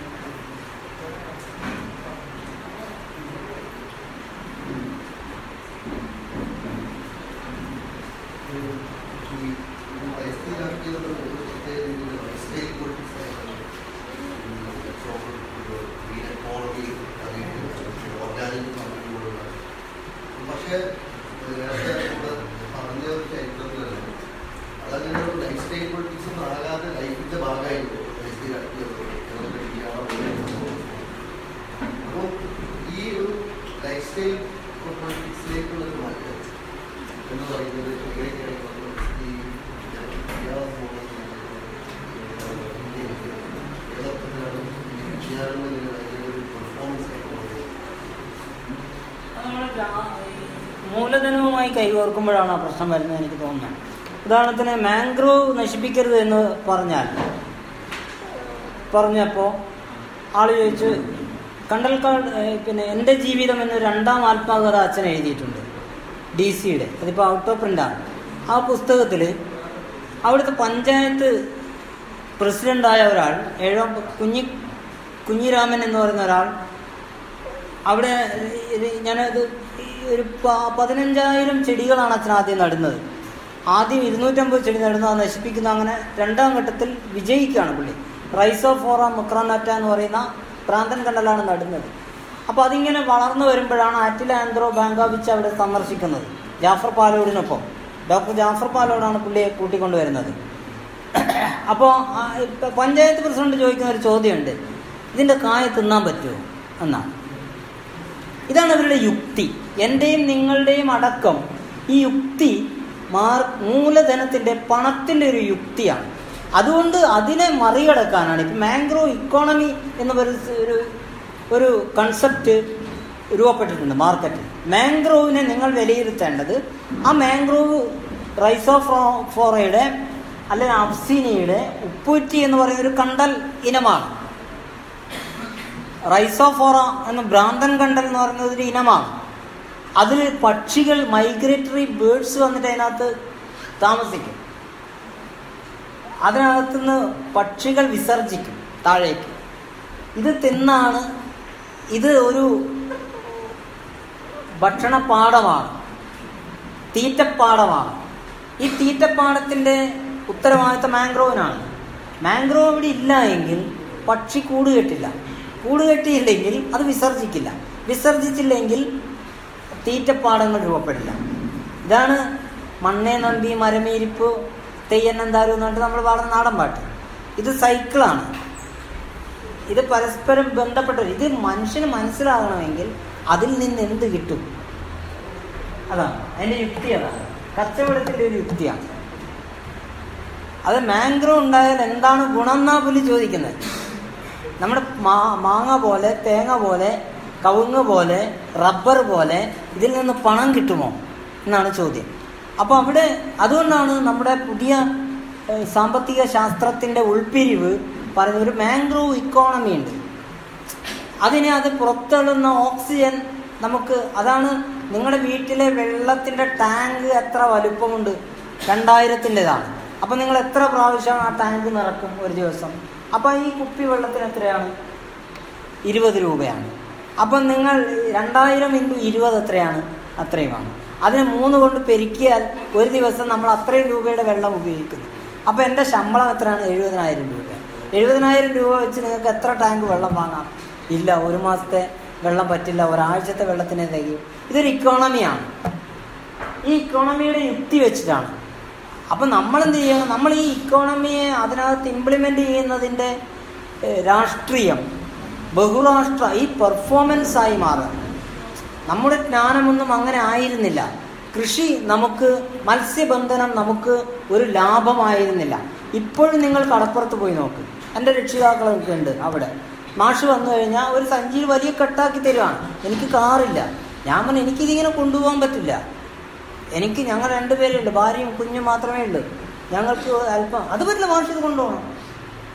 ഇത് നല്ല പെട്ടക്കുന്ന ഐഡിയാണ് ഇത് കൊണ്ടുപോകണം. നിർബന്ധമായും കൊണ്ടുപോകണം. അതുകൊണ്ട് ഞാനിപ്പോൾ അങ്ങോട്ട് പോകാറില്ല. എന്താണ് ഇതിന്റെ യുക്തി? ലാഭമാണോ? ലാഭമല്ലല്ലോ. മത്സ്യത്തൊഴിലാളികൾ കടപ്പുറത്ത് പോകുന്ന മൊയ്തീൻ ഖാന്റെ യുക്തി ലാഭത്തിന്റെ യുക്തിയല്ല. അവരുടെ കുട്ടിയെ പഠിപ്പിക്കുന്ന ഒരാളാണ് ഞാൻ. അവരങ്ങനെ അവർക്കത് വലിയ സന്തോഷവും ആനന്ദവുമാണ്. ഈ ആനന്ദമായിരുന്നു ഈ ഒരു ആവിഷ്ക ആവിഷ്കാരത്തിന്റെ ഒരു ഭാഗം. ജീവിതത്തിന്റെ വേ വിച്ഛേദിച്ചു മാറ്റാൻ കഴിയാത്ത എന്തോ ഒന്നായിരുന്നു അവരുടെ യുക്തി. കൃഷിയെ സംബന്ധിച്ച് മത്സ്യബന്ധനത്തെ സംബന്ധിച്ച്. മുപ്പത്തഞ്ച് വർഷമായി പിന്നെ പുഴയിൽ മീൻ പിടിക്കുന്ന ഒരാളെ എനിക്കറിയാം എന്റെ അച്ഛന്റെ കൂട്ടുകാരനെ മെയ്റ്റിക്ക. അയാൾ ശരിയായ പേരാണെന്ന് എനിക്കിപ്പോഴും അറിയില്ല. മെയ്റ്റിക്കാന്ന് ഞാൻ അന്നും വിളിക്കാം ഇന്നും വിളിക്കാം. കാഞ്ഞി കാഞ്ഞി വല്യമ്മ കാഞ്ഞി വല്യമ്മ തിരക്കാൻ പോകുന്നത്. തിരക്കാന്ന് പൊടിച്ചെമ്മീനെ കൂട്ടിലാക്കുന്നത് നിങ്ങൾക്ക് അറിയാമെന്നറിയില്ല പിടിക്കുന്ന ഒരു പരിപാടിയാണ്. തോടിൽ തോട് എന്ന് പറഞ്ഞാൽ ചെറിയ തോടുകൾ. തോട് പുഴ നദി കായൽ. ഇതൊക്കെയാണ് നമ്മുടെ ജലാശയങ്ങളുടെ ഒരു പദസങ്കേതം. അപ്പം ഈ തിരക്കുന്ന സ്ത്രീ ഇത് ഇത്ര കിലോ ഉണ്ടാവും. ഉണക്കിയാൽ ഒരു കിലോക്ക് നൂറ്റി ഇരുപത് രൂപ വില വരും. അന്നൊന്നും വിചാരിച്ചിട്ടല്ല അവർ തിരക്കുന്നത്. അവരോട് ചോദിച്ചാൽ പറയും ഇത് ചമ്മന്തി ആക്കാൻ നല്ല സാധനമാണ് എന്നാണ് അവർ പറയുന്നത്. അപ്പോൾ ഈ ജ്ഞാനം സ്വന്തം ജീവിതത്തിന്റെ ഭാഗമായി സ്വീകരിച്ച കീഴാള പാരിസ്ഥിതിക കാർഷിക പാരമ്പര്യത്തിൽ നിന്ന് ജ്ഞാന പാരമ്പര്യത്തിൽ നിന്ന് ഇത് പെർഫോം ചെയ്യുന്നത് അതിന് അതിൽ ഈ ബ്രാഹ്മണിക് ഐഡിയോളജിക്ക് കീഴാള സ്ത്രീവിരുദ്ധമായ സ്ത്രീ വിരുദ്ധമായ കാർഷിക വിരുദ്ധമായ പ്രകൃതി വിരുദ്ധമായ ഐഡിയോളജി ഉണ്ടാക്കിയിട്ടുള്ള മേൽക്കൈയാണ്. അത് പ്രത്യക്ഷമായോ പരോക്ഷമായോ ഇതിനെ സ്വാധീനിക്കുന്നുണ്ട് നമ്മുടെ പരിസ്ഥിതി രാഷ്ട്രീയത്തെ.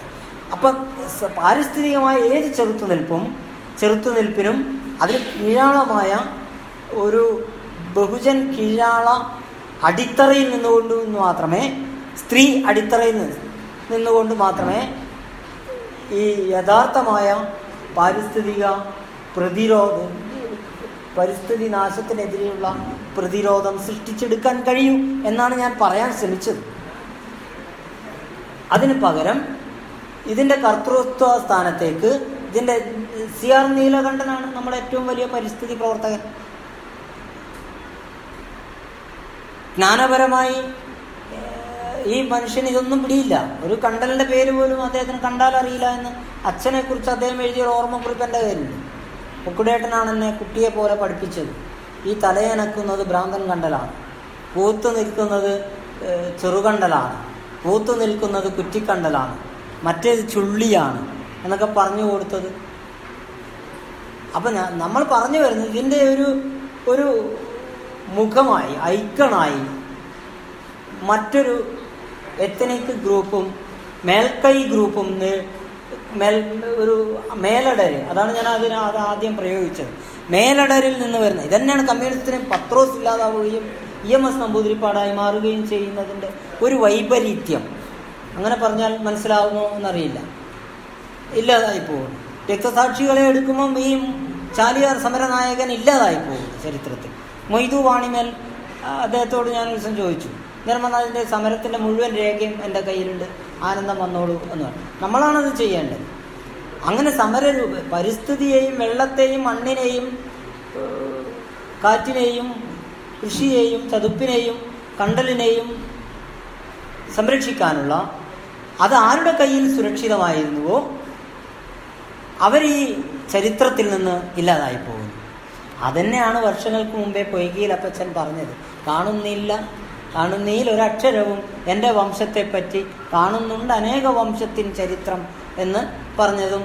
അതോ അങ്ങനെ ഒരു വിഷയം സനൽ മോഹൻ സാറിനെ പോലുള്ള ആൾക്കാർ പഠിക്കാൻ തയ്യാറായതും അടിമ അടിമ ചരിത്രമില്ലാതായി പോവുകയാണ് ചെയ്യുന്നത്.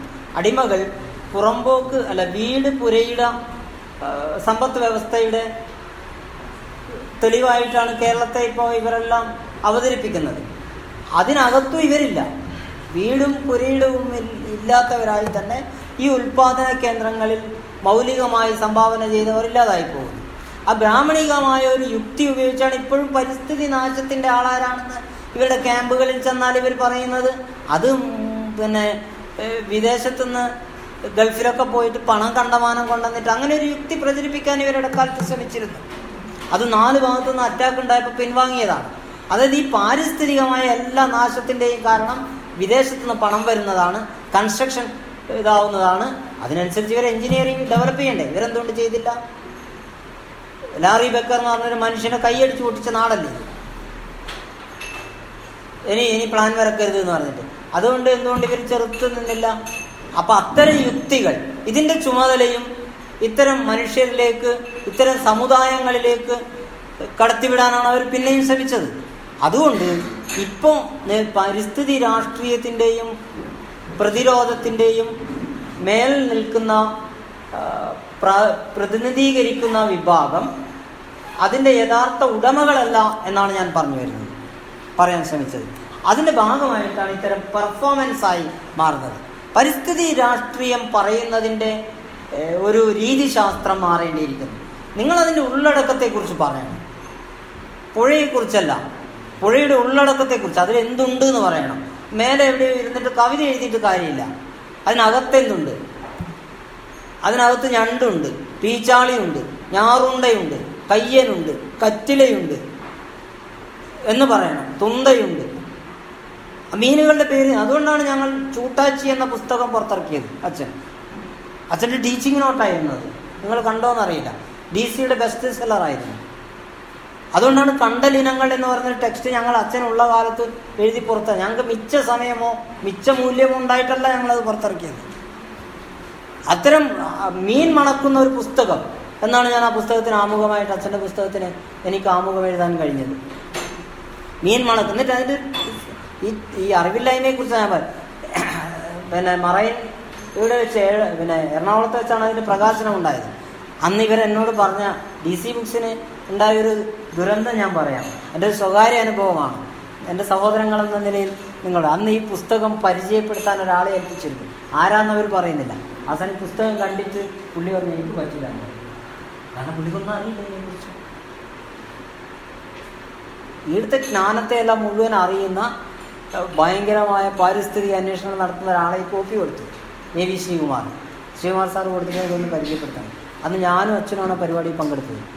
എന്നിട്ട് അവസാനം എന്നോട് ക്ഷമ എന്നുള്ളതിന് ഒരു മണിക്കൂർ മുമ്പ് വരെ എന്നോട് പറഞ്ഞു. മുക്കാൽ മണിക്കൂർ മുമ്പ് വരെ എന്നോട് പറയുന്നു. മറൈൻ ഡ്രൈവിൽ വെച്ചാണ് ആ പുസ്തകം പ്രകാശനം ചെയ്തത്. വലിയൊരു ഇതിൽ സക്കറിയുടെ ഒരു പുസ്തകം എനിക്ക് ഓർമ്മയുണ്ട്. രണ്ടായിരത്തി ഇത്രയിലാണ് വർഷം കിട്ടിയല്ലോ രണ്ടായിരത്തി പന്ത്രണ്ടിലോ മറ്റാണ് ഈ പുസ്തകം ആനന്ദം തന്നെ പരിചയപ്പെട്ടു നിങ്ങൾ ആലോചിച്ച് നോക്ക്. ഇവരെ പരിമിതിയാണത്. നിങ്ങൾ എന്ത് ചെയ്യായിരുന്നു ഇത്ര കാലം?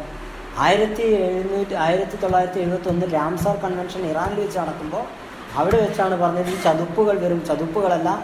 ഈ ചതുപ്പുകൾ ലോകത്തെ അവശേഷിക്കുന്ന ഏറ്റവും വലിയ ജീവന്റെ കേന്ദ്രങ്ങളാണ് എന്ന് പറഞ്ഞത്. എന്നിട്ട് ഈ ചതുപ്പുകളെ കുറിച്ച് എൺപത്തി ഒൻപതിലാണ് എഴുപത്തി ഒന്നിൽ നിന്ന് നമ്മൾ നടന്ന് നടന്ന് എൺപത്തി ഒൻപതിലെത്തി എൺപത്തി ഒൻപതിലാണ് ഈ കണ്ടലുകളെ സംരക്ഷിക്കാൻ വഴികളുണ്ട് എന്ന് ഒരു രണ്ടാം ക്ലാസ്സിൽ അഞ്ചു കൊല്ലം തോറ്റ ഒരു മനുഷ്യൻ പറയുന്നത്. ഈ വരുന്ന പരിസ്ഥിതി ഇന്നലെ ഇതിന- ഇതിനിടെ എനിക്ക് കിട്ടിയ ഒരു മെസ്സേജ് ഈ വരുന്ന പരിസ്ഥിതി ദിനം നിങ്ങൾക്ക് ധൈര്യമുണ്ടോ? കല്ലേൻ പൊക്കുടൻ ഓർമ്മ ദിനമായി പ്രഖ്യാപിക്കാൻ? ഉണ്ടാവില്ല. അത് പറയാനും ഇവിടെയുള്ള കീഴാള ധാരകൾ പോലും തയ്യാറാവില്ല. അതും ഞാൻ തന്നെ പറയേണ്ടി വരും. എന്തൊരു ദുരന്തമാണ്. എൺപത്തി ഒൻപതിൽ ലോകത്താദ്യമായി കണ്ടൽ കൾട്ടിവേറ്റ് ചെയ്യാം എന്ന് പറഞ്ഞ ഓർഗാനിക് സയന്റിസ്റ്റ് ജീവിച്ച മണ്ണാണ് ഇവിടെ ഇപ്പൊ എഴുപത് എഴുന്നൂറ്റി എഴുപത്തി അഞ്ച് ഹെക്ടർ മാത്രമായി ഈ ചതുപ്പുകൾ ചുരുങ്ങിയിരിക്കുന്നു. കണ്ണൂരിലാണത് ഏറ്റവും കൂടുതൽ. കണ്ണൂരിലാണ് ഏറ്റവും കൂടുതലുള്ളത്. ഇവിടെ മലപ്പുറത്ത് വെറും പന്ത്രണ്ടോ മറ്റോ ആണുള്ളത്. ധൈര്യമുണ്ടോ അതിന്? കാരണം ആ ഓർമ്മ നിലനിൽക്കരുത് എന്ന് ആഗ്രഹിക്കുന്നത് ഈ ജ്ഞാനത്തിന്റെ ആളാണ്. എല്ലാം പെർഫോമൻസ് ആവണം. ഒരു കതറിന്റെ കുപ്പായൊക്കെ ഇട്ട് താടിയൊക്കെ വളർത്തി ഒരു കണ്ണടയൊക്കെ വെച്ച് ഇതാ വെള്ളം വായു പുഴ എന്നൊക്കെ പറഞ്ഞിട്ട് വളരെ കാൽപ്പനികമായ ഈ കേന്ദ്രങ്ങൾ. നിങ്ങൾക്കറിയാമോ കണ്ണൂരിൽ ഏറ്റവും കൂടുതൽ പരിസ്ഥിതി ക്യാമ്പുകൾ നടക്കുന്നത് ക്ഷേത്രങ്ങളിലാണ്. ഞാൻ അതിൽ നിന്ന് ഇറങ്ങി വന്ന ഒരാളാണ്. എന്നിട്ടാണ് ഞാൻ ലേഖനം എഴുതിയത്.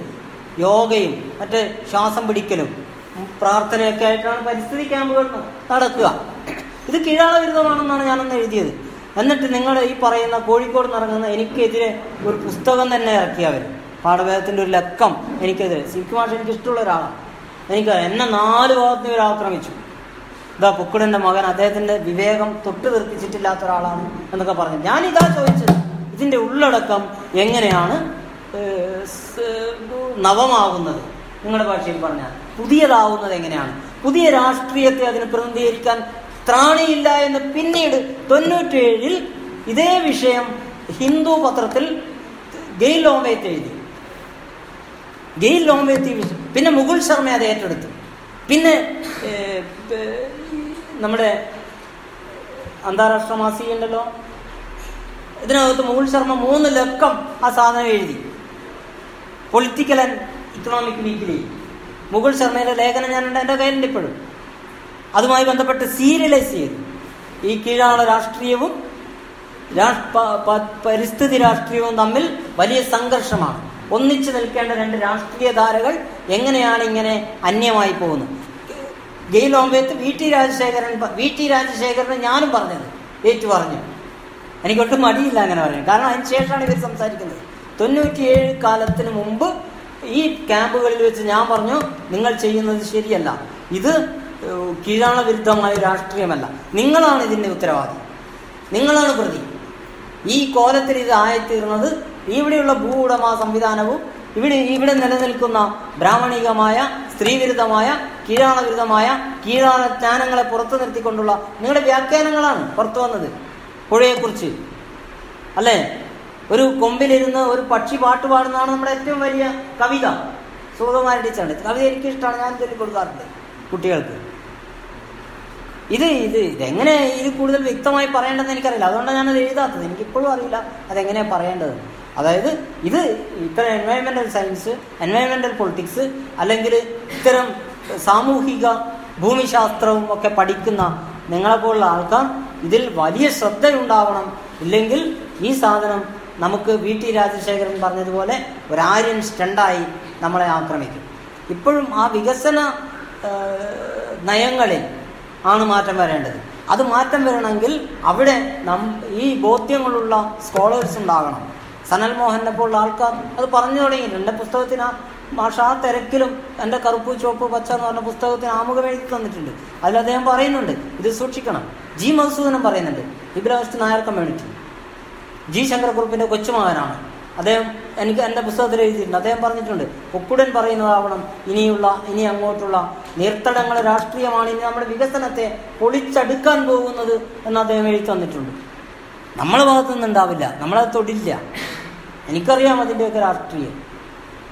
അതുകൊണ്ട് ഞാൻ ഇത്തരം കാര്യങ്ങൾ പ്രസംഗിക്കാൻ പോകാറില്ല. കമാലുമായിട്ടുള്ള എന്റെ ഒരു ആത്മബന്ധത്തിന്റെ പേരിലാണ് ഞാൻ ഇതിങ്ങനെ പറയുമ്പോഴുണ്ടാകുന്ന വല്ലാത്ത വ്യക്തിപരമായ ഒരു തള്ളി കയറ്റവും ഒരു വിവേകമില്ലായ്മയുമായി ആ ചർച്ച മാറും. അതുകൊണ്ട് ഞാൻ ഈ പരിസ്ഥിതി രാഷ്ട്രീയം പരസ്യമായി ചർച്ച ചെയ്യാൻ പോകാറില്ല. ആവുന്ന കാലത്ത് എഴുതാം. റിട്ടയർമെന്റ് ഒക്കെ ആവുമ്പോൾ. പക്ഷെ ഇങ്ങനെ ഒരു അപകടം ഇതിനകത്തുണ്ട് എന്ന് ഞാൻ എല്ലാ പ്രസംഗങ്ങളിലും ഇത്തരം ഞാൻ സമുദായങ്ങളുടെ മീറ്റിങ്ങുകളിൽ മാത്രമാണ് ഞാനിപ്പോൾ പങ്കെടുക്കാറ്. അതും അതിനകത്തുള്ള എല്ലാ വിയോജിപ്പുകളും നിലനിർത്തി. ഒരു സമുദായത്തിന്റെ മെമ്പർഷിപ്പ് എനിക്കിപ്പോഴില്ല. എന്റെ എന്റെ സമുദായത്തിന്റെ രീതി അനുസരിച്ചല്ല എന്റെ അച്ഛനെ ശവസംസ്കാരം നടത്തിയത്. അതിൽ നിന്ന് പോലും ഞങ്ങൾ പുറത്താണ് പലപ്പോഴും. ഇപ്പോഴും ഈവൺ പുലയ സമുദായത്തിൽ നിന്ന് പോലും ഞാൻ പുറത്താണ്. ചിന്താപതി അവരാശ്രയിക്കും എന്നെ ഞാൻ കൊടുക്കാറുമുണ്ട്. അതെന്റെ ഞാനും അവർ ഒരു സ്കൂളിലല്ല പഠിച്ചത് എന്നുള്ളതുകൊണ്ടാണ്. ഞാൻ പറഞ്ഞു വരുന്നത് ഈ പരിസ്ഥിതി ദിനമെങ്കിലും അച്ഛന്റെ ഓർമ്മ ഇപ്പോൾ ഒരു ഞാൻ ഫേസ്ബുക്കിലുണ്ടായ ചർച്ച ഞാൻ പറയുന്നത്. എന്തുകൊണ്ടാവുന്നില്ല? അത്തരം സമ്മർദ്ദങ്ങൾ നമ്മുടെ ഇക്കോ പെഡ പെഡഗോജിക്കകത്തും നമ്മുടെ ബഹുജൻ പെഡഗോജിക്കകത്തും കലർന്നു വരുന്നില്ല. കലർന്നു വരാത്ത നമ്മൾ പറയാത്തതുകൊണ്ടാണ്. നമ്മൾ എന്തിന് വിഷ്ണുനാരായണ നമ്പൂതിരിയെയും മോഹൻ വി കുറുപ്പിനെയും സുധകുമാര ടീച്ചറെയും തെറി പറയണം? നമ്മളാണ് പറയേണ്ടത്. നമ്മുടെ നികുതി പണം കൊണ്ടാണ് പാഠപുസ്തകം വരുന്നത്. അതിൽ നമ്മളുണ്ടായിരിക്കണം എന്ന് പറയാനുള്ള സാമാന്യ വിവേകം നമുക്കാണ് വികസിപ്പിച്ചെടുക്കേണ്ടത്. നമ്മൾ നാവിക്ക് നാവൂര് വട്ടവും ഡോക്ടർ ബി ആർ അംബേദ്കർ എന്നൊക്കെ പറഞ്ഞിട്ട് കാര്യമില്ലല്ലോ. അദ്ദേഹം പറഞ്ഞിട്ടുണ്ട്. ഈ പാഠങ്ങൾ രൂപം കൊള്ളുന്നതും അത് സ്വന്തമായി വരേണ്ടതും അത് അതിനെ ഉൾക്കൊള്ളാനുള്ള പ്രാപ്തി അതിന് ഉണ്ടാക്കിയെടുക്കേണ്ടത് നമ്മളാണ്. നമ്മുടേതല്ലാത്തൊരു സാധനം എന്നിട്ട് നമ്മൾ പറയും ആദിവാസി എന്ത് ചെയ്യുന്നു? ഈ ക്ലാസ് മുറിയിൽ നിന്ന് കൊഴിഞ്ഞു പോകുന്നു. ഇതാണ് നമ്മുടെ അധ്യാപകർ കൊഴിഞ്ഞു പോകുന്നതല്ല. അതാണ് ഞാൻ മാധ്യമത്തിൽ എഴുതിയത്. കൊഴിഞ്ഞു പോകുന്നതല്ല. ആത്മാഭിമാനം കൊണ്ട് അവർ ഇറങ്ങിപ്പോകുന്നതാണ്. അത്രയ്ക്ക് വൃത്തികെട്ട പാഠപുസ്തകങ്ങളാണ് നമുക്കുള്ളത്. അതുകൊണ്ടാണ് ഈ വയസ്സുകാലത്ത് നമ്മൾ ഈ പറയുന്ന ആൾക്കാർക്ക് പ്രസംഗിച്ച് നടക്കേണ്ടി വരുന്നത്. അവരെല്ലാം പ്രസംഗം. നമ്മുടേതായ ഒരു പാഠപുസ്തകം നമ്മുടെ മുന്നിലുണ്ട്. നമുക്ക് തീരുമാനിക്കാൻ നമുക്ക് സ്ഥാപനങ്ങളുണ്ട്. പിന്നെ എയ്ഡഡ് ആയിട്ടും അൺഎയ്ഡഡ് ആയിട്ടും എല്ലാ സ്ഥാപനങ്ങളും ഉണ്ട്. എസ് സി ആർ ടി ഉണ്ട്. ഇല്ലേ? അതിനകത്ത് രാഷ്ട്രീയക്കാരാണ് റെപ്രസെന്റേറ്റ് ചെയ്യുന്നത്. എസ് സി ആർ ടിയുടെ ചെയർമാനും ഇതൊക്കെ ആയിട്ട് വരുന്നത് ആരാ? രാഷ്ട്രീയക്കാർ പറയുന്നവരാണ്. ഞാനതിൽ കയറി പോകുന്ന വെച്ചാൽ ഇവർക്ക് ഈ ഈ പിന്നെ ഇവരെ പിന്നെ എന്താ വിമർശനം ഒഴിവാക്കാൻ വേണ്ടി അതായത് ആ ആനന്ദനുണ്ട് എന്ന് പറയാമല്ലോ ഇപ്പോൾ ഇപ്പം നടന്ന ഒമ്പതാം ക്ലാസ്സിലെ പാഠപുസ്തകം ഞാൻ ഇത് പറയാൻ പാടില്ലാത്തതാണ്. ഒമ്പതാം ക്ലാസ്സിലെ പാഠപുസ്തകത്തിൽ ഒരു പാഠം ഒഴിവാക്കി. നെഹ്റുവിനെ കുറിച്ചുള്ള ഒരു പാഠം ഒഴിവാക്കി. എന്നിട്ട് നെഹ്റുവിന്റെ തന്നെ ഒരു പാഠം വെച്ചിട്ടുണ്ട്.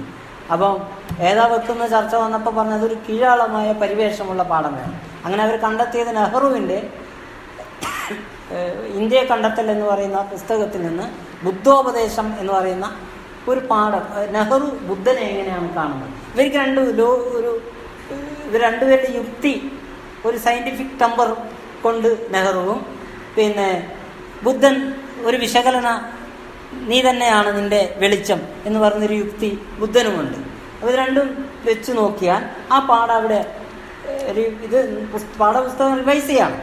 അപ്പോൾ ഇത് പാഠത്തിൽ വന്നതിന് ശേഷം ഞാനിപ്പോൾ ഇത് ഇരുപതാം തീയതി ഹാൻഡ് ബുക്ക് ഉണ്ടാക്കുമ്പോൾ അപ്പോൾ ഇതെങ്ങനെ ക്ലാസ് മുറിയിൽ കമ്മ്യൂണിക്കേറ്റ് ചെയ്യണം. എന്നുള്ളത് ടീച്ചർ ടെക്സ്റ്റ് ഉണ്ടാക്കണം ഒരു ടെക്സ്റ്റ് ഉണ്ടാവുന്നു ടീച്ചർ ടെക്സ്റ്റ് ഉണ്ടാവുന്നു അതിന് പ്രസ് പ്രസ് ടെസ്റ്റ് ഉണ്ടാവുന്നു അല്ലേ? അതിന്റെ പരിശീലനം ഇതെല്ലാം ഒരു ടെക്സ്റ്റായി മാറുകയാണ്. ഇവിടെയൊന്നും പൊയ്കിയിലപ്പച്ചൻ പറഞ്ഞ പോലെ എന്തില്ല? ഈ മനുഷ്യൻ. ബുദ്ധൻ വരുന്നതോടുകൂടി എന്താണ് റെഫറൻസ് എന്ന് എന്നോട് ചോദിച്ചു. ഞാൻ പറഞ്ഞു ബുദ്ധനും ബുദ്ധധർമ്മവും എന്ന് പറഞ്ഞൊരു പുസ്തകം ഡോക്ടർ അംബേദ്കർ അത് ആർക്കും അറിയില്ല. നിങ്ങൾക്കറിയാമോ? എസ് സി ആർ ടിയിൽ അംബേദ്കർ വോളിയം ഇല്ല. അംബേദ്കർ വോളിയങ്ങൾ വാങ്ങി വെക്കാൻ വാങ്ങി വെച്ചിട്ടില്ലാത്ത ഒരു സ്റ്റേറ്റ് കൗൺസിൽ റിസർച്ച് ട്രെയിനിങ് ഇൻസ്റ്റിറ്റ്യൂഷനാണ് പൂജപ്പുരയിലുള്ളത്. ഈ ഇരുപതാമത്തെ വോളിയം ഇരുപത്തിരണ്ടാമത്തെ വോളിയം തേടി എന്റെ കൂടെയുള്ള ഗ്രൂപ്പിലുള്ള മൂന്ന് പേരും ചേർന്ന് അവിടെ S C R T library ചെന്നപ്പം അമ്പതക്കൾ ഒറ്റ വോളിയം ഇല്ല. മുമ്പ് കാലിക്കറ്റ് യൂണിവേഴ്സിറ്റിയിൽ അങ്ങനെ ഒരു പ്രശ്നം ഉണ്ടായിരുന്നു എന്ന് രവി മാഷ് പറഞ്ഞിട്ട് എനിക്കറിയാം. അംബേദ്കർ വോളിയം ഇല്ല. അംബേദ്കറുടെ മലയാളത്തിൽ കിട്ടാവുന്ന വോളിയം പോലുമില്ലാത്ത ഒരു ഭരണഘടനാ സ്ഥാപനമാണ് തിരുവനന്തപുരത്തുള്ളത്. ഇവർ മൂക്കിന് താഴെ. ബുദ്ധനും ബുദ്ധധർമ്മം എന്ന പുസ്തകം വായിച്ചാലേ ബുദ്ധിസം എന്താണെന്ന് സാധാരണഗതിയിൽ മനസ്സിലാവും. ഒന്നും അറിയാത്ത ബുദ്ധിസം അറിയാത്ത ഒരാൾക്ക് ബുദ്ധിസം എന്താണെന്ന് അറിയണം കുറച്ച്. ഇത് ടീച്ചർക്ക് അറിഞ്ഞെങ്കിലേ കുട്ടിയെ കിട്ടും അപ്പോൾ എന്താണ് നിർദ്ദേശിച്ചപ്പോൾ ഇതാ പറഞ്ഞത്. പക്ഷെ ആ പുസ്തകം ആടില്ല ആ പുസ്തകം എന്നല്ല അംബേദ്കർ ഒരു വോളിയവും അവിടെയില്ല ഇതാണ് കഥ. അപ്പോൾ ഇത് ഇങ്ങനെയുള്ള പരിമിതി ഇങ്ങനെ ഒരുപാട് വെല്ലുവിളികൾ ഇതിനുണ്ട് എന്നാണ് ഞാൻ പറഞ്ഞു വരുന്നത്. ബഹുജൻ പൊളിറ്റിക്സിനുണ്ട്. എന്നിട്ട് വേണ്ടേ പരിസ്ഥിതി രാഷ്ട്രീയം സ്ത്രീ രാഷ്ട്രീയം. സ്ത്രീ രാഷ്ട്രീയം പറഞ്ഞ കഥ കഥയാണത്. നമ്മളെ മേഖല നമ്മളത് പറയുമ്പോൾ നമ്മുടെ സഹോദരിമാർക്ക് ദേഷ്യം വരും. അതുകൊണ്ട് ഫേസ്ബുക്കിലൊന്നും ഞാൻ ആ സാധനം തൊടാറില്ല. പിന്നെ പിന്നെ അതും കൊണ്ട് നടക്കേണ്ടി വരും. അപ്പോൾ പരി ഇദ്ദേഹം പറഞ്ഞതിന്റെയും മോൻ ചോദിച്ചതിന്റെയും ഉത്തരമാണ് ഞാൻ പറയാൻ ശ്രമിച്ചത്. ഇനി കണ്ടൽ നീർത്തട പരിസ്ഥിതി രാഷ്ട്ര കണ്ടൽ പരിസ് നീർത്തട പരിസ്ഥിതി തീരപരിസ്ഥിതി ഇത് കണക്റ്റഡാണ് നീ കണ്ടൽ എന്ന് പറഞ്ഞാൽ നമ്മൾ പുഴയിൽ ആണ് നോക്കുക. പുഴയിലല്ല നോക്കേണ്ടത്. ഈ അഞ്ഞൂറ്റി തൊണ്ണൂറ് കിലോമീറ്ററിലേക്ക് ഞാൻ നിങ്ങളുടെ ശ്രദ്ധ തിരിച്ചുവിടുകയാണ് ഒരുത്തൻ നടു പുറം കാണിച്ചു കൊടുത്തിട്ടില്ലേ? പ്രളയത്തിൽ പ്രളയത്തിൽ പുറം കാണിച്ചു കൊടുത്തൊരു കക്ഷിയില്ലേ? അതാ നിങ്ങൾ പറയാത്തത്. അദ്ദേഹം ഏത് യുക്തിയാണ് അവിടെ പ്രവർത്തി ആ മനുഷ്യന്റെ ഉള്ളിൽ പ്രവർത്തിച്ചത്?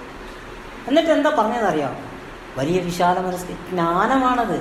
നിങ്ങൾ എന്താ അത് റിലീസ് ചെയ്ത് കൊടുക്കാത്തത്? ഞാൻ ഫേസ്ബുക്കിൽ അന്ന് എഴുതി. അത് പാത്തമോളജി അങ്ങനെയാണെന്ന് തോന്നുന്നു അതിനെ പറയാം. നദീവിജ്ഞാനീയം എന്ന് പറഞ്ഞൊരു സാധനമാണത്. നദീവിജ്ഞാനീയം അറിയുന്നതുകൊണ്ടാണ് ഈ മത്സ്യത്തൊഴിലാളി പറഞ്ഞത്.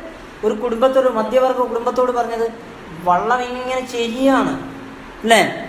മുങ്ങി മുങ്ങിയില്ല എന്ന് പറഞ്ഞ് ചെരിയുമ്പോഴാണ് ഈ സഹോദരിയെയും ഭർത്താവിനെയും കുഞ്ഞിനെയും ചേർത്ത് പിടിച്ചൊരു മത്സ്യത്തൊഴിലാളി പറഞ്ഞത്. എനിക്കത് പറയുമ്പോൾ തന്നെ ഭയങ്കര പ്രശ്നമാണ്. പറഞ്ഞത് ഞങ്ങൾ ഉള്ളപ്പോൾ നിങ്ങൾക്കൊന്നും സംഭവിക്കില്ല. ഞങ്ങളിത് കുറേ കണ്ടതാണ്. ഞങ്ങളിത് കുറേ കണ്ടതാണ് എന്ന് പറഞ്ഞതിന്റെ അർത്ഥം ഡോക്ടറേറ്റ് ഇല്ലാത്തതുകൊണ്ടാണോ നിങ്ങൾ സമ്മതിക്കാത്തത്? ഇങ്ങനെ ഒരു സംസ്കാരം രൂപപ്പെട്ടു വരണമെന്നേ ഓർഗാനിക് ആയിട്ടുള്ള ജ്ഞാനത്തെ നമ്മുടെ കീഴാളരായ സൈദ്ധാന്തികർ പോലും തള്ളിപ്പായെന്ന് ഞാൻ കേട്ടിട്ടുണ്ട്. എനിക്ക് വലിയ വേദന തോന്നി. നിങ്ങൾ ഒരു ചെടി നടണം. ഒരു ജീവിതം അത്രയും കേരളത്തിന്റെ നെറുകയിലൂടെ ചെരുപ്പിടാതെ വിത്തുകെട്ടുമായി നടന്ന ഒരു മനുഷ്യനെ നിന്ന് കണ്ട ഒരാളാണ് ഞാൻ. എന്നിട്ട് നിങ്ങൾ പറയാം അനുഭവങ്ങൾ എന്ത് അനുഭവങ്ങൾ? അനുഭവങ്ങളെ മാനിക്കാൻ നിങ്ങൾക്കറിയില്ലെങ്കിൽ നിങ്ങൾ മറികടക്കില്ല ഈ പ്രതിസന്ധിയെ. ഒരു കർഷകന്റെ അനുഭവത്തെ മാനിക്കാൻ നിങ്ങൾ മീൻ വിൽപ്പനക്കാരന്റെ ഔചിത്യമുണ്ട് യുക്തിയുണ്ട്. മീൻ ചുമന്നിട്ട് നടന്ന് വിറ്റ് വാങ്ങിയ വില പോലും കിട്ടാതെ വീട്ടിലേക്ക് തിരിച്ചു നടന്ന ഒരു മനുഷ്യന്റെ ഇതുണ്ടല്ലോ. ജ്ഞാനവും അവന്റെ വിശ്വാസവും. അതിനെ മാനിക്കാൻ നിങ്ങൾക്ക് ഡോക്ടറേറ്റ് ഉണ്ടെങ്കിൽ മാത്രമേ ഡോക്ടറേറ്റിനെ ഞാൻ മാനിക്കുന്നു ഞാൻ അംബേദ്കറുടെ കുട്ടിയാണ്.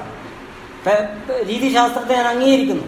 അക്കാഡമിക് രീതിശാസ്ത്രത്തോടുള്ള എന്റെ എല്ലാ ആദരവ് നിലനിർത്തിയാണ് പറഞ്ഞത്. നിങ്ങൾ എവിടെ പേര് വെക്കും? പാണ്ഡ്യനെ പോലുള്ള ആൾ ചോദിച്ചില്ലേ? സാധാരണ മനുഷ്യന്റെ ജീവിതത്തിൽ നിന്ന് എത്ര കണ്ട് നമ്മുടെ സാമൂഹ്യ ശാസ്ത്രം ഊർജം വലിച്ചെടുക്കാൻ ശേഷിയുണ്ട്? സാധാരണ മനുഷ്യന്റെ ജീവിതത്തെ വിശകലനം ചെയ്യാൻ നിങ്ങൾക്ക് കഴിയണം. അത് വെറും അനുഭവങ്ങൾ. അയാൾ എന്തൊക്കെയോ പറയാം. എന്നാണ് ഇവർ പോലും പറഞ്ഞത്. പിന്നും അത് മനസ്സിലായത് മറ്റ് സ്കോളേഴ്സിനാണ്. വിഡിത്തമെങ്കിലും വിനീത മേനോൻ പറഞ്ഞു. പൊക്കുടൻ പറയുന്നത് ശരിയാണ്. ഈ അക്കാദമികമായ എല്ലുറപ്പും ആർജവവും ഉണ്ടാക്കിയെടുത്താൽ മാത്രമേ ഇനി അങ്ങോട്ടുള്ള പിന്നെ നയരൂപീകരണത്തിലും അതിന്റെ ആത്മാഭിമാനത്തിലേക്കും അതിന്റെ പ്രാതിനിധ്യത്തിലേക്കും ഉൾ ഉൾച്ചേരലിലേക്കും എത്താൻ വേണ്ടി കഴിയും. ഏഴോ പഞ്ചായത്തിൽ കൃഷി പ്ലാൻ ചെയ്യുമ്പോൾ അതിനകത്ത് ഈ സമുദായം ഉണ്ടാണ് കമ്മ്യൂണിറ്റി റിസർവോയർ ആയിട്ട് വർക്ക് ചെയ്യാൻ അതിന് കഴിയണം. കമ്മ്യൂണിറ്റിയെ സംരക്ഷിച്ചുകൊണ്ട് അവരുടെ സേവനവും ജ്ഞാനവും പരിഗണിച്ചുകൊണ്ട് നമ്മുടെ വികസന സങ്കല്പങ്ങൾ രൂപപ്പെടാതെ കീഴാറ്റൂരിൽ സമരം ഉദ്ഘാടനം ചെയ്യുന്നത് സുരേഷ് ഗോപിയാണ്. കണ്ടൽ പാർക്ക് ഉദ്ഘാടനം ചെയ്തത് സി പി എമ്മിന്റെ കണ്ടൽ പാർക്ക് ഉദ്ഘാടനം ചെയ്തത് സുരേഷ് ഗോപിയാണ്. കുമ്മനം രാജശേഖരനാണ് ഈ സമരത്തിൽ ഇടപെട്ടത്. എല്ലാ സമരങ്ങളെയും നിങ്ങൾ നോക്ക്. ഈ ഇവിടുത്തെ മാലിന്യ സംസ്കരണ സമരങ്ങൾ മുഴുവൻ ഈ ആരുടെ അക്കൗണ്ടിലേക്കാണ് ഈ സമരങ്ങളുടെ മൂലധനം പോകുന്നത്? ഇതാണ് അതിന്റെ അവർക്കൊരു പുതിയ രാഷ്ട്രീയത്തിന് പോകാൻ കിട്ടും. മാപ്പിളമാർ പോത്തർച്ചയിൽ നിന്നവരാണ്. അവർക്ക് എന്ത് പരിസ്ഥിതി എന്നവർ പച്ചയായിട്ട് ചോദിക്കും. ചോദിക്കാൻ വിട്ടില്ല. അപ്പൊ അവർക്ക് മനസ്സിലായി. ഇനി അതാണ് വരേണ്ടത്. അങ്ങനെ ഇതിനെ മറിച്ച് തിരിച്ചു പിടിക്കേണ്ടിയിരിക്കുന്നു. എന്നുള്ളതാണ് അതിന്റെ ഒരു നമ്മൾ നമ്മുടെ ഒരു കാഴ്ചയെ അങ്ങനെ വേണം. നമ്മുടെ ബുദ്ധിയെ നമ്മുടെ ജാഗ്രതയെ ആ രീതിയിലേക്ക് വികസിപ്പിക്കണം. അതായത് പരിസ്ഥിതി രാഷ്ട്രീയത്തിൽ പൂർണമായി ഒഴിവാക്കണമെന്ന് ഞാൻ പറഞ്ഞതിന് അർത്ഥമില്ല.